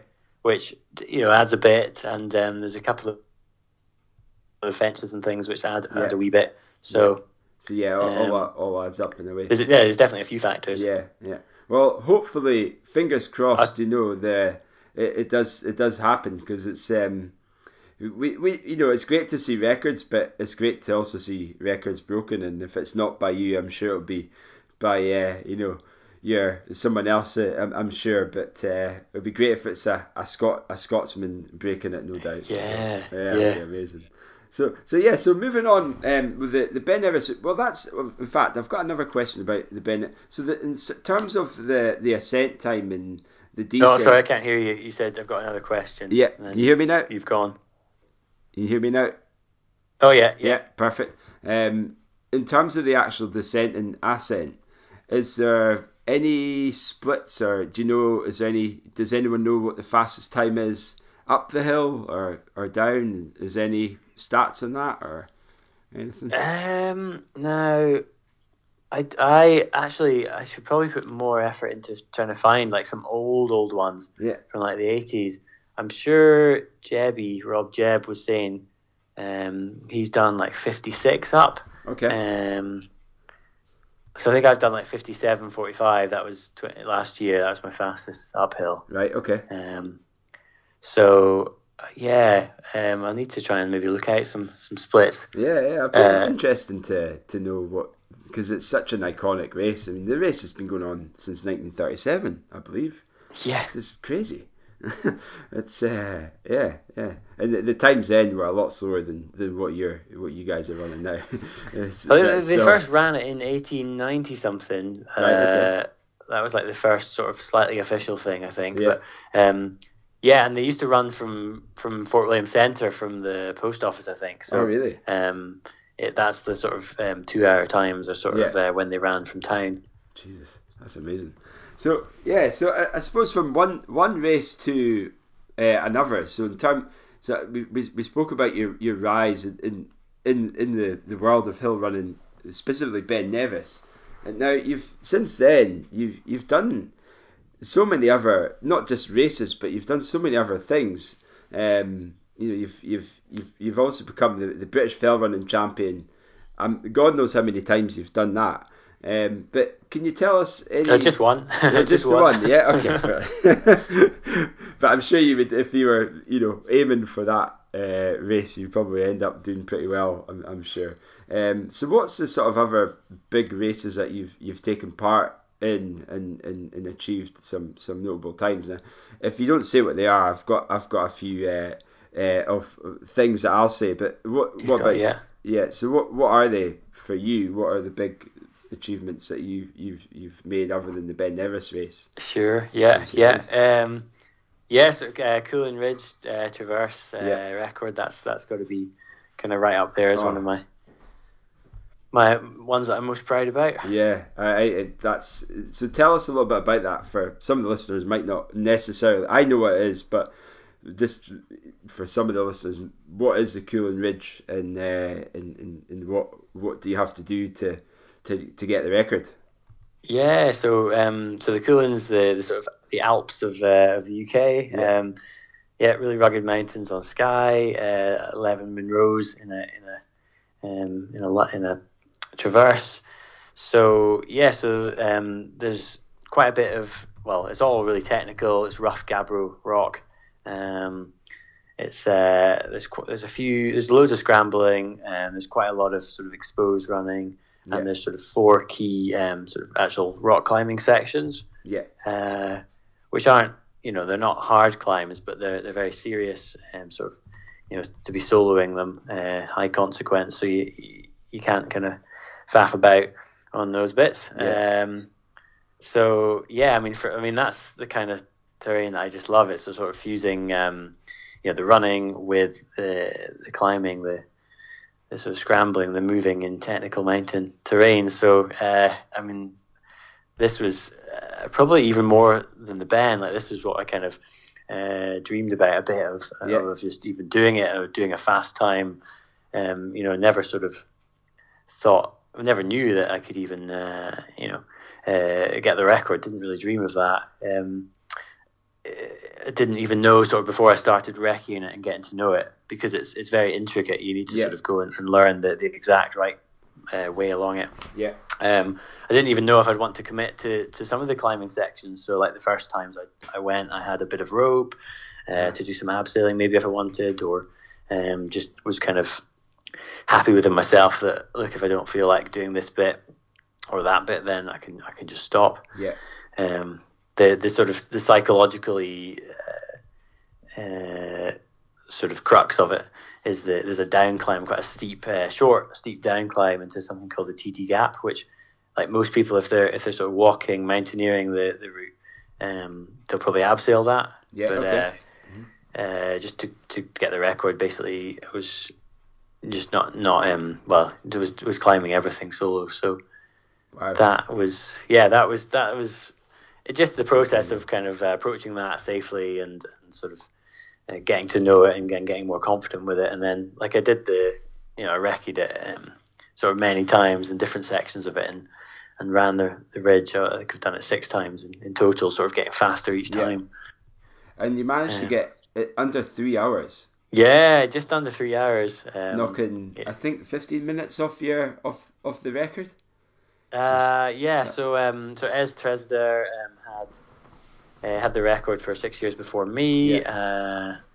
Uh, uh, his was uh, three seventeen, I think, and I, I yeah. There's a story about me um, me sort of doing going for it um, and getting the record, but um, realizing I hadn't um, hadn't actually touched a, a, a cairn on the top of a peak, uh, yeah. Skúvoy Like I'd, I'd been to the, the top, but I um, hadn't actually touched the, the cairn okay. in a in a stupid move that yeah. would have only cost me five seconds. But uh-huh. I sort of decided I w- I couldn't claim it on that because the whole thing, you know, this was uh, actually I did have GPS, but this was like just as GPS was coming in as right. as sort of people using it to validate, or maybe not just, but um, I'd only just got a GPS watch, yeah, and yeah. Uh, and actually you couldn't prove that you touched a cairn with you know GPS isn't that that no, accurate. that's true. Yeah, yeah, okay. So sort of had this bit of a, a turmoil of oh. Uh, I've kind of done it, but it just doesn't feel right, and uh, yeah. it meant so much to me that I thought, um, well, first I thought, oh, what am I going to do? Because uh, some friends were supporting me, and uh-huh. my parents were down in the Glen as well. I was like, oh, it's a big, it's a up, big operation. Yeah. Yeah, yeah. Um, so I went up to the back to the summit to sort of fre- refresh my mind and sort of well clear my mind and, and think about what, what I was going to do. And yeah decided I hadn't touched the cairn and it meant so much to me and that I was going to just wait and then I had to go back and do it again uh, sort of sitting on this kind of potential.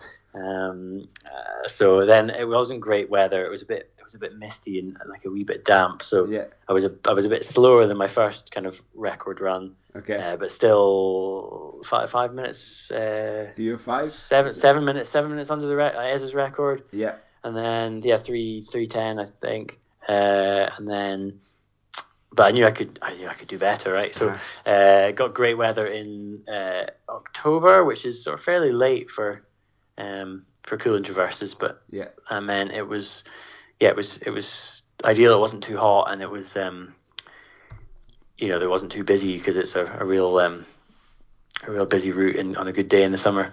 So yeah, went and got it. Um, yeah, just under the three hours. That's amazing. Which was yeah, yeah, absolutely brilliant. And this this time it just felt it felt right, and yeah. I knew there was yeah. no no doubts about it.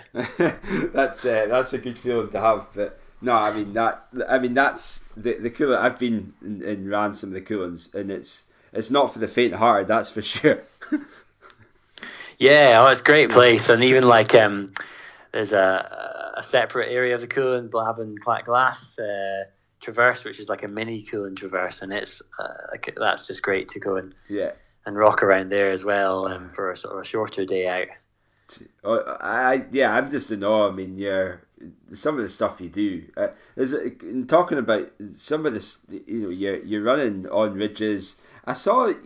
I mean, I'm I'm not that in. I love adventure sports. I love doing mountain running and things, but just not to the to the extreme extent that that you you, you do yourself. Um, but you, you do a bit of skiing as well, don't you? Uh, yeah. I remember yeah. you, you filmed. You were. I don't know what you were doing, but you were. You were. I think you were skiing down part of Ben Nevis or something. Uh, but you, you had your yeah. GoPro on, and I just looked at that and I, oh my god, that just looks incredibly. Da- I say dangerous, but it, it, for me, if I, I, I would, I would manage to do that. I would freak the hell out of me now. I, I just couldn't believe it was just a day in the life of Finlay, you know. so I always, I love these um, sort of random challenges that, yeah. that I set, that I set myself. Um, so yeah, r- racing's good, but like, yeah, I also going out and just doing, doing something just for the sake of it. Um, that feels like it, it kind of has some uh, some slight logic behind it. So I, I love the yeah. idea of how fast could you get down the Ben uh, if you had really good snow cover, like late uh-huh. season when the snow packs all consolidated and like quite spring snow is quite quite safe, quite easy skiing, quite quite fast. Yeah. Uh, so I was like, right, I'll just absolutely bomb down down the Ben, and it's quite it's quite sort of not that steep to start with. So actually, yeah. you're just like straight lining it. Yeah. Um, That's and crazy. then ditch the skis and then run down. In, yeah. It got down to the youth hostel just under 16 minutes total. Oh my word! Oh, God, it makes me feel sick. um, it was great fun. Oh yeah, and, and another thing that people think's great fun is uh, this Glamaig Hill race. Uh, yeah. Now this is the one that people wear gloves at, isn't it? In case they fall and land on rocks and things. Um, yes, yes, some people do. Yeah. Yeah, yeah. And it, in in this race, this is another iconic uh, race in the Scottish hill running scene, the Glamaig Hill race, and the record was set by Mark Rig- Rigby back in, in 1997, I think it was. And uh, it's, it's, it was an impressive. It's an impressive course record, and uh, you broke it in 2012. So tell us a little bit about that, uh, a little bit of the, the, history of the event, the race, um, the type of race it is, and and uh, yeah, how how that felt to break that record. Great, yeah, sure. Um, I mean, that's one of my my favourites. Uh, yeah, you can tell I've got an affinity for Skye. Um, I love, yeah, I love Skye. So Glamaigs uh, yeah. in the red Cuillin of Skye, so slightly less um, jaggedy than the black Cuillin where the, the traverse is. But um, but having said that, it's basically a a cone shape from from where you start. It's like a can um, with sort of the top top bit just being scree. Yeah. So still still pretty rough, very steep. Uh, sort of you run out uh, along a, a, sort of narrow trod through a, a boggy sort of um, uh, ground, uh, undulating, and then you're sort of straight up using your hands on this first grass, and then it becomes grass and scree, and then it's uh-huh. just scree.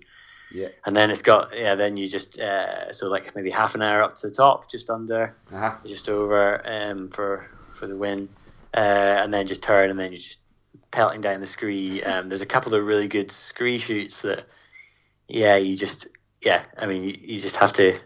You can fly down if you've got the confidence to do that, and oh. it's, ah. it's, a bit like um, the, the scree gives. So I mean, okay, lots so of lots of the listeners will know, will of course know what it's like running down scree, but I love it. It's great if it's um, you know, if it's the right size of scree, it's just like running in snow or something. Oh. It gives, and you can go really quickly. Yeah, yeah. I think it's it's definitely a, a skill um, what you do, and and well, it's maybe a question. So a lot of runners will, will be they'll see you running down a hill and go, how on earth can you run so? And I get I get it all the time. I go out for a run and I'm running down a hill, and it could be a like like-minded hill runners like, yeah, this is uh, you know and the, the guys I'm running with are, are accomplished hill runners, and we just look at you and go, we don't, but we don't run down hills like Finlay Wild. It's you're you're like this legend of of uh, you know the descending when it comes to, to, to Finlay. You know, you just destroy everyone in, in, in, in your path. So so what? So how? Tell us your secret. We the, the listeners want to know how to run like Finlay Wild down hills.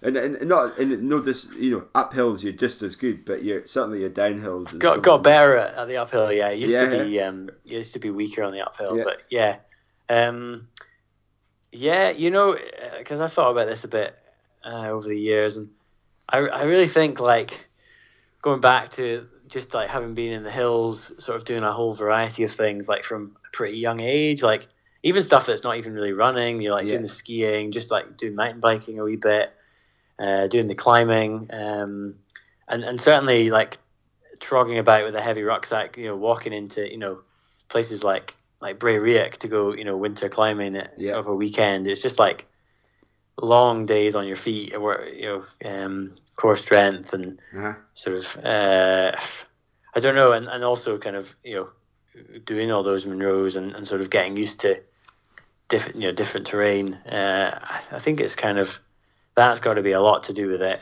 Yeah. Okay. Yeah, no, that, that makes a lot of sense. So you, you kind of, you know, you, you mentioned you're such a busy guy, and, and you know, you, you, you do mainly the mountaineering side, but you've also done a little bit of uh, ski mountaineering, um, and uh, and you did pretty well in that. Also in the Scottish Skimo series as well. So tell us a little bit about what your, your main accomplishments are in, in that in that respect. Yeah, uh, yeah. So, um, I mean, like I skied at school, and then I've done various types of sort of, um, uh, like using the skis as a tool in the mountains. So, yeah. like, uh, you know, there's like um, Nordic skiing with a, a free heel.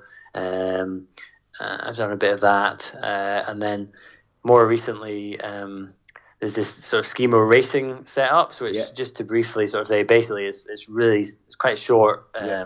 160 centimeter, uh, really light skis. Are the whole thing about the kit is it's kind of made for quick adjustments. So um, from going uphill, you put these uh, skins on, on the skis, which allow you to, to stick.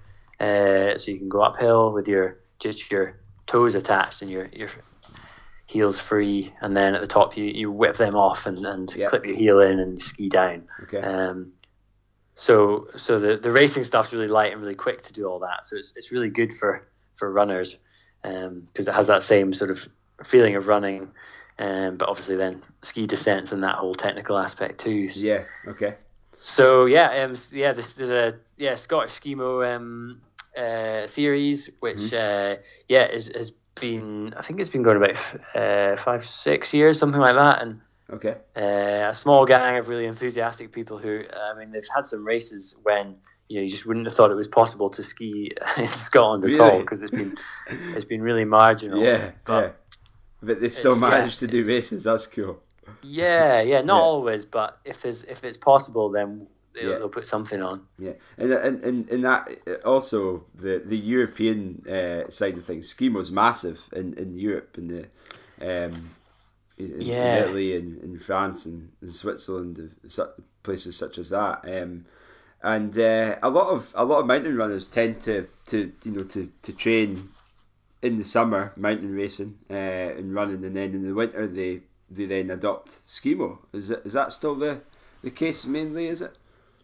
Yeah, yeah, yeah. Tons of uh, tons of the sort of sky runners, you know, Kilian, uh, Rémi Bonnet, Yeah. Pascal Egli, you know, um, all, all these guys are sort of um, yeah skimoing in the in the winter, and uh, yeah, it's a, it's a huge. I mean, the, the the level out there is just it's just incredible. I've done a few races out there, Yeah. and uh, yeah, it's I think you know.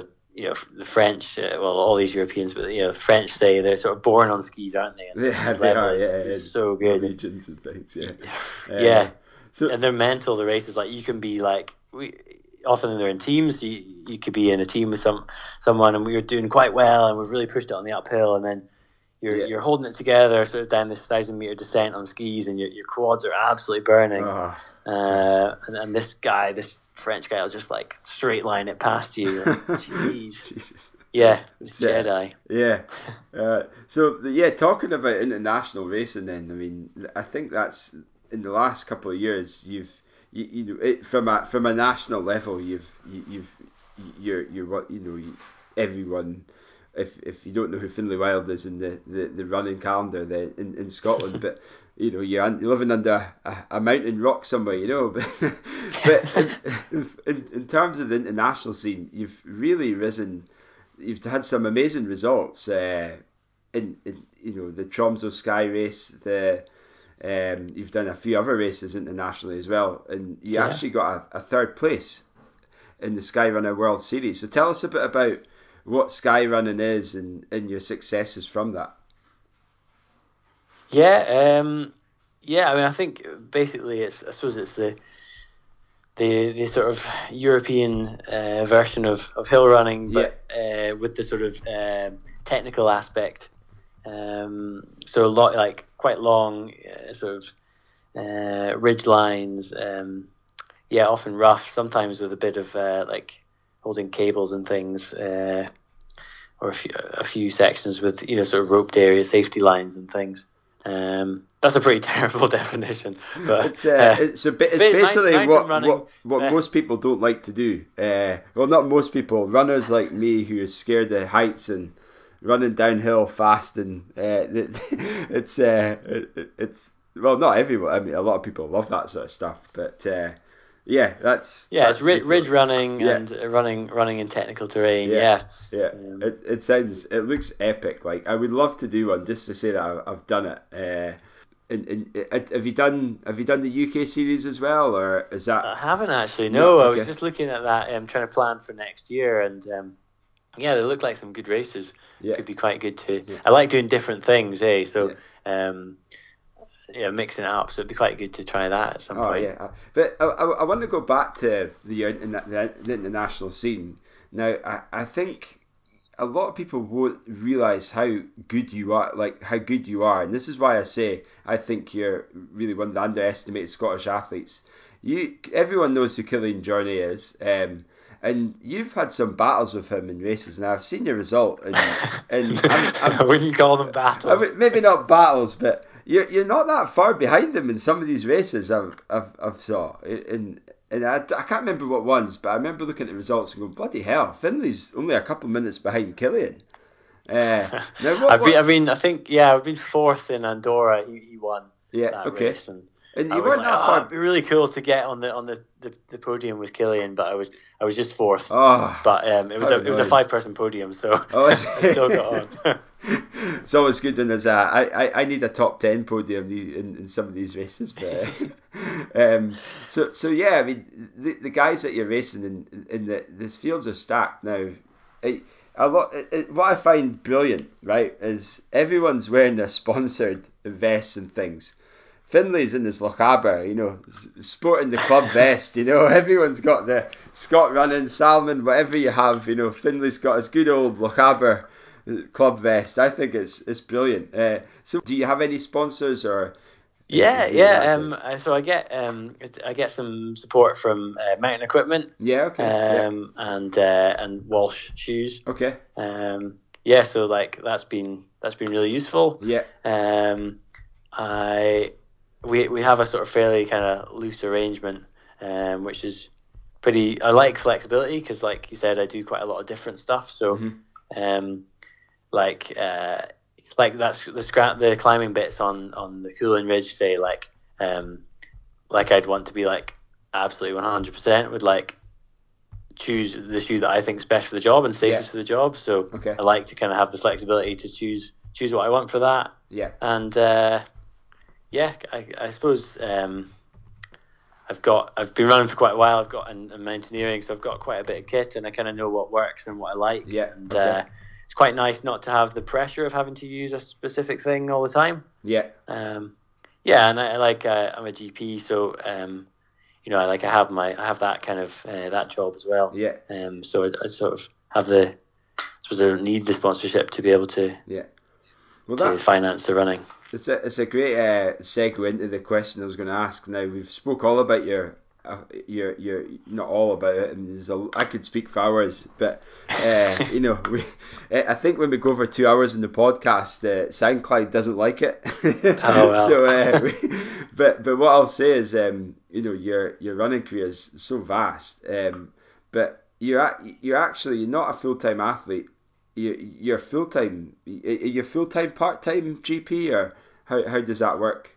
For So, so like um, the last couple of years, I've been I've been uh, like a locum. So yeah, okay. Uh, I, I work in probably six or eight eight practices, kind of around the Lochaber area, okay. uh, a bit further out as well. But um, so I know I know the area and the kind of system pretty well, yeah. and um, uh, yeah, it just gives me a lot of flexibility to to be able to go out and say do those European races or yeah.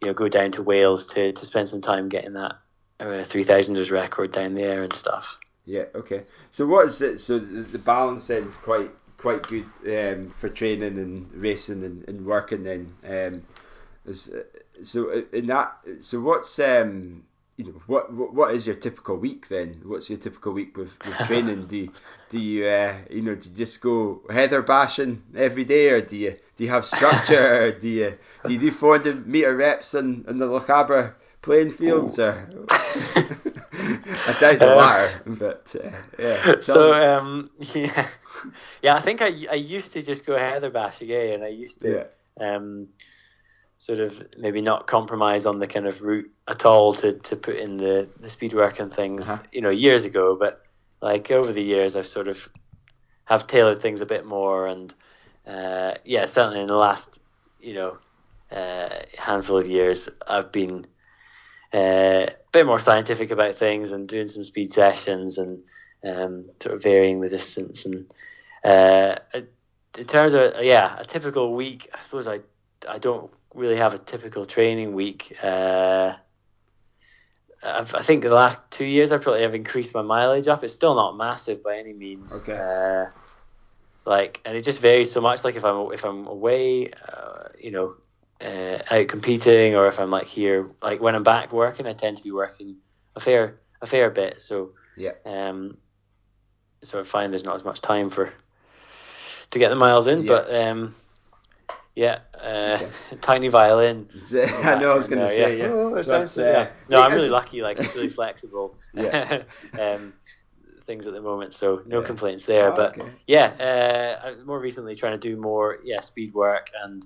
Uh, Actually, have you read that book or heard that book, um, Training for the Uphill Athlete? In fact, Um, yes, I have actually bought it Yeah. uh, specifically I- for I- the UTMB, and it, it didn't help me. So Oh, it didn't help. ah, did you read it? I, I haven't read all of it, but uh, Oh, that's maybe maybe it was the and it was the final chapters had the secret. Ah, there we go. Right, I'm going to read the final chapter after uh, after this chat, and and, uh, and, and, and re-enter, um, re-register my interest for the UTMB next year. no, I, I find it um, like I've been really like pretty low tech always because I, I use Okay. running a lot for just switch off and yeah, headspace and forget sort of a complicated day at work. uh huh. Um, but yeah, I've been sort of more recently thinking a bit more about um, you know the, the physiology. There's quite a big section in that book in that book about the physiology of you know aerobic and anaerobic rest uh, metabolism and uh, yeah, that's um, that's quite interesting, and Yeah. I'd, I'd maybe like to experiment a bit more with with that, Yeah, uh, like um, aerobic threshold and um, be be a bit more scientific. Yeah, it's a great book. I mean, it's one I would certainly recommend. I, I'm I'm look- I'm hoping to try and get him on the show actually because I think he. Uh, I listened to him in a podcast and I think he was he was brilliant. So, um, Yeah. and uh, and, and my coach uh, he he was he recommended the book. So if my coach has recommended it, I should maybe you know take heed of. Of what he, what the, what the the guy's got to say, you know, the author. So.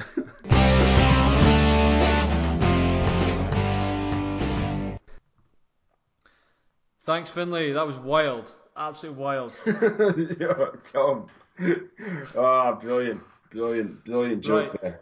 Brilliant joke. So um, we were that was being saved up. Right. Other other so news. Let's move on to news. First bit of news I'm going to quickly throw on is it kind of was, maybe we should put this in results, but we'll talk about news anyway. It was um the uh, Northern Ireland over the weekend there was a, a bit of cross country action with um, Adam Craig and Mary McLennan in uh, in in action at the Northern Ireland and Ulster uneven age groups and Bobby Ria cross country event. So we had a a win for Adam Craig, 29.56, and uh, second place by Mary McLennan. So good to see those guys back in uh, in a bit of cross country action. Yeah, it was. Yeah, it's uh, it's Adam Craig's one of our interviewees, and also Mary McLennan as well. She's also been in the on the show. So yeah, if you want to hear some of the interviews, you rewind back a few episodes, and you'll get to hear all about them. So yeah, so whatever. What, what else do we have? So we've got a, a little bit of um. So we had Salazar. There's, uh, is it Mary Cain? She came out with uh, a, a, an Yeah. interesting documentary.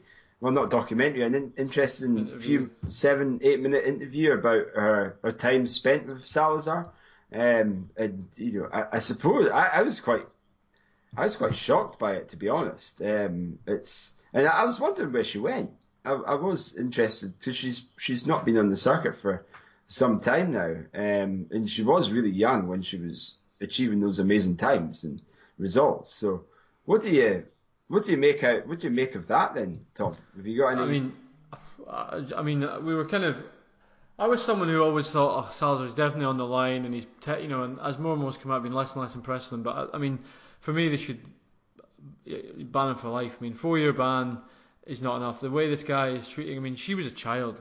You know what I mean? That, that's what really, that really dis- that I find just shocking is, you know, the the weight shaming. So the stories are that he was weighing his athletes, but you know, her as a young girl in front of the rest of the team and shaming her on her weight is absolutely disgraceful. It's unacceptable, and you know, you shouldn't be doing that to anyone, but let alone to a child. I mean, that's someone who's who's uh, as a coach, he's been entrusted to, you know, to look after her as a as a as a you know as a as a as a, as a child and a growing athlete, and it's absolutely disgraceful, and uh, yeah, I am I, I kind of feel bad that I even had any sympathy for this guy. I kind of thought, you know, I think sometimes you get defensive of the athletes who are under his his remit, and you hope, oh well, I hope that the the Mo Farahs and the Cam Levins and the Matt Sedgwicks are clean, but that actually is neither here nor there. The fact the guy is behaving, the guy is, has that kind of is prepared to behave at that.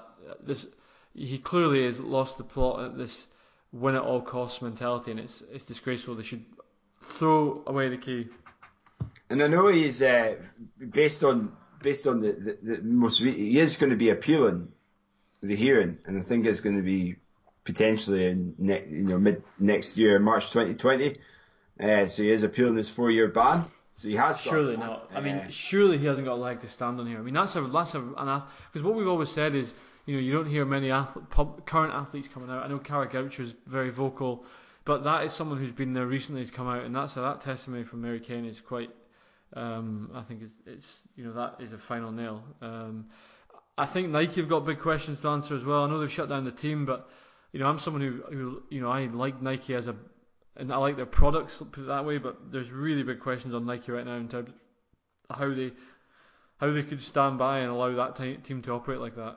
And um, yeah, I don't know what the I don't know what I don't know what the way forward is um, for Nike on that because that's uh, they've really I know the CEO's uh, left. I don't know if he was quit or fired, but I think he, he was I think he was stepping down from his position. Uh, so he's going to be replaced by it's uh, the former eBay eBay CEO, um, John Donahoe, I think it is, um, from uh, he's stepping down effective from January thirteenth. So he's been the CEO for the last thirteen years. Um, in, interestingly, on, on, that note, we you know we, we also had a, a few other uh, interesting things. So so you, WADA are going to also investigate the the Nike Oregon project athletes as well. I see that, yeah. Which is which is another revelation, I suppose, and uh, it's quite right. I mean, you know, you, you investigate the coach. You've got to, if your coach is giving out some some of these substances, you you must surely you'd be investigating the athletes who are who are potentially going to be involved and implicated. So, so that'll be that'll be interesting to see how things go from that. Uh, I I don't really know how much again, I haven't read into too much of this, but I don't know how that what that's going to look like. How are they going to investigate them, and are they are they going to retest some of the samples, or is some of the samples still? Uh, are they going to interview them, or that'd be interesting to know what that's going to look like. Yeah, I mean, I think they. Yeah, I don't know. I mean, sure. I thought that was the whole point about keeping old samples and you know the blood passport and all that was so they can actually they can test years after when the testing technology catches up with the the drug technology. I mean, regardless, it's I mean none of these athletes can have uh, any can ask any you can deny them that. I mean, it's they have to be quite transparent now. I think. Yeah.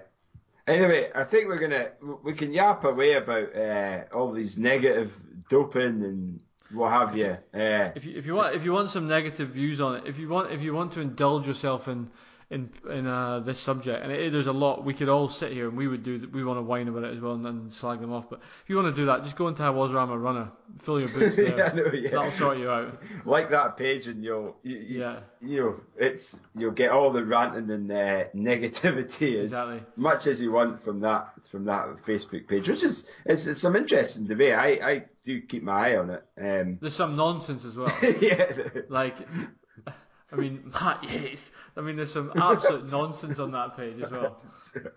yes. Oh me, but there's some. Uh, we we we all want you know this podcast. We're going to try and make it as positive as we can, but there's some exciting times ahead of for Scottish athletes anyway in, in distance running in Scotland. So um, so one of them is uh, I don't know if I mentioned this last week, but Lauren Muir is going for the world 100, 100k record, I was going to say. Yeah. 1,000, 1k record, not the 100k record. Yeah, that's uh, pretty cool. Yeah. I, she, I, saw that article. Where is she doing that? She's doing that in the, I, I think it's the the Grand Prix at Glasgow in February. Oh, cool. So that'll be interesting. I mean, she yeah, had. Have you ever been to that? I've not actually. I, I used to run at Kelvin Hall, but I've not Oh, actually okay, been cool. to Emirates Arena yet, so maybe we can we can uh, you know make a, a, a wee date there then, eh? How's yeah, that? honestly, I went a few years ago. It's really good actually. I Yeah. really enjoyed it. It's a good day out. One of the other things, the World Cycling Championships is on at the moment. That looks epic. Did you have you not been to the Velodrome before? Uh, I've been to the the Glasgow one. Yeah, Yeah, I've been there. Yeah, that looks that looks great fun, doesn't it's it? really cool. It's great. It's a great evening of entertainment. Yeah. to sit and watch the cycling. looks brilliant. I want to go to that. But It's a really cool facility actually. The Emirates. Uh, It's great to have that in, in Scotland. Really yeah, yeah, definitely. So yeah, the record for is two minutes and thirty seconds. So that's what she has to beat. I think Nice. that's for one one k. What's two minutes and thirty? So what's that? Oh God, what's that for an eight hundred meters? Uh, So she essentially well, has to go. like two, two, two, Two, she, has, she has to go through 800 215? flat. Yeah. Well, no, no, two. It would be two flat. She'd have to go through Of course, yeah, it's 200 Yeah. short. Yeah, yeah, yeah. Two flat. Yeah. Ucha. And maintain that for another half a minute. Oh, man. Indoors. Yeah, she's second. Saying that, she's second in the all-time list. Okay. That's So really not cool. a million. She's not a million miles away. Yeah. Oh, very good. Well, let's get some tickets for that if we can, eh? For fair indeed. Yeah. Well, uh, So- other, other than that, then, Tom, what else do we have? So race wise, coming up this weekend, it is an absolute classic on the calendar. The Braids Hill Cross Country. You must have run that back in the day. I haven't actually. I'd love to. You haven't? No. Oh, Kyle. No, It's a gr- it's a great race. It's like it's. I mean, it's it's uh. Is it not It's just- a mix of a hill race and a cross country race? Exactly. It's as a So- hill race, but it's actually cross country. It's a, it's a bit of both, but do you know what? There's it's always that the dilemma of what do you wear on your feet. And I ran it a couple of times in, I ran it. I've run it twice in trail shoes and once in spikes. And I had a, my best run. Oh, to be fair, I was in terrible shape one year in trail trail shoes, but I had a really good run in spikes once actually. And you just you sort of mu- suck it up on the the sort of uh, dirt path up the hill, and then there's a couple of sketchy bits of rock you got to be careful with. But on the on the flat, if you have got spikes, you can absolutely motor on the grass. Is it? Uh, so is it mainly on the grass or trail? What is, is it? A, Uh, I would say probably. Um, I haven't run it in about four or five years now, so I'm going back. But I would say it's like 60, 70 percent on trail, thirty percent on grass. The ba- and actually, there's so it's two. It's a two lapper. Although you know when I was when I was a lad, when I was when I was running when I was running at uni, right? And and again, this is not in the spirit of the of equality of the equality, and I'm not. But it was the men did 10k, the women did. It wasn't even 10k; it was two laps, like six miles or something. And the women did three miles. Now, that, and anyway, they've changed it now to a 5k and a 10k race, and anyone could do any. that's a good idea. Yeah, yeah. Okay. Which is good, but I liked the I liked it being a men only race and a women only race because it gave it that kind of cross country feel to it. And I, Mm-hmm. it's a di- I don't know how you fix it because otherwise you'd have to have four races. I think it's great that the the girls can run um, the six miles, and the rest is great. Guys can run three miles as well. But it's some you know you get a bit of nostalgia about something, and I remember being like in not in great shape for it and having to think, God, I can't be bothered running six miles around around basically up and over a hill and around a golf course. But you do it. It's and also at uni, when you're at uni, there, it's uh, the Harrys have, to be fair, th- put on a very good, uh, a very good after party. And I remember with a classic boat race. I remember when I was at uni, we hosted, we were hosting, like a bunch of unis came out. So I put up the Manchester Uni Running Club in my flat, and it was just absolute chaos. Like boys are serious boat races. They're like having like there was like nine or ten of them stayed in the flat, and they were doing trials in the living room beforehand, just to work out who their A team were going to be for that night For the boat race. for the boat race. Oh, Great jeez. banter. Oh man. So anyway, this Ah. weekend, if you're in the Central Belt area, the Braids Cross Country is definitely worth a run. And can you can you enter in the day or? I Do you have think so. I saw on? Twitter. T- I saw on Twitter today they were pushing an entry still open. I don't know if you can still enter on the day, but you can still enter now. Right. So get Uh, your so- get your entries in then, folks. Yeah. Um, and then other races on. There's quite. A, it's not that much happening, but there's the Fraserburgh half this weekend. Fraserburgh half. Yeah, that, that's right. Uh, we've got the Wooler Trail Marathon. This that in fact, why am I saying that? That's in England. I'm looking at the Run ABC, the Scottish Running Guide.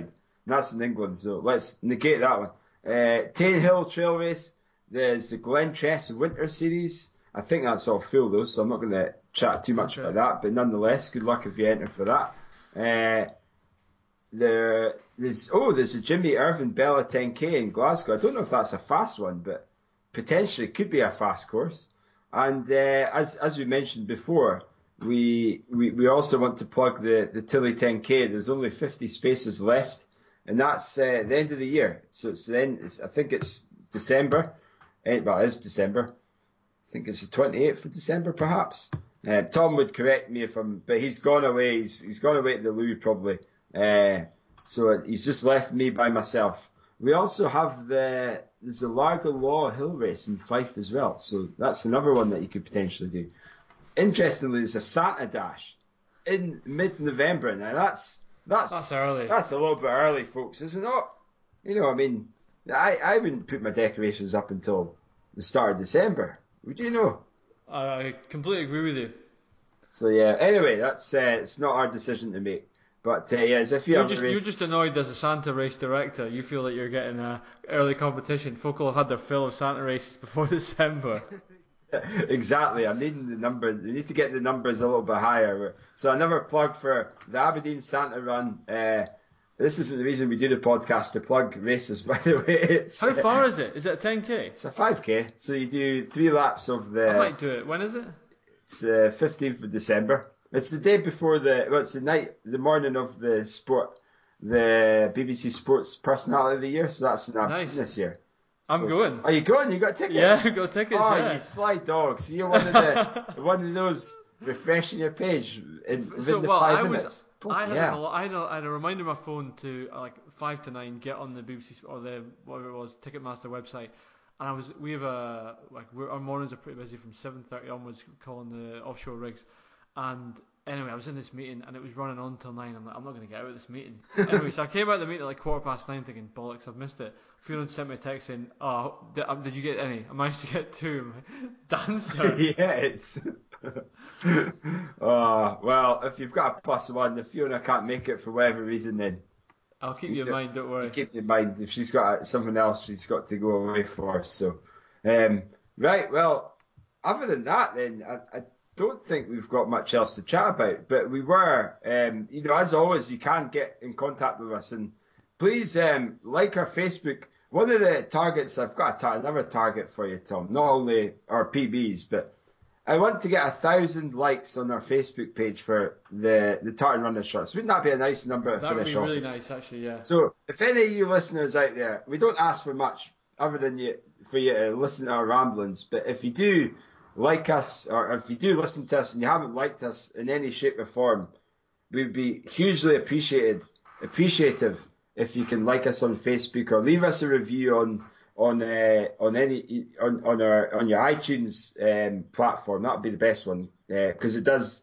improve our, our reputation in the, the podcast world. So um, yeah, do leave us a review, and if you do want to, you know, any topics that you think we should discuss or any results that you may have, anything running related at all, drop us an email, tartanrunningshorts at gmail.com. You can get us on our Facebook page. You've got a Twitter handle, and uh, we've also got a brand spanking new website that uh, our, our our man Leo Connor made for us. So a Yeah, huge sa- superb.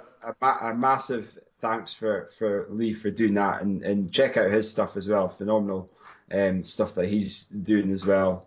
So yeah, thank you very much. And um, we've got one quote that we'll leave you with, and uh, you might have you may have heard this quote already. Now this is one from the legend that is Mel Edwards. So finish it off, Tom. With complete concentration and dedication, anything is possible.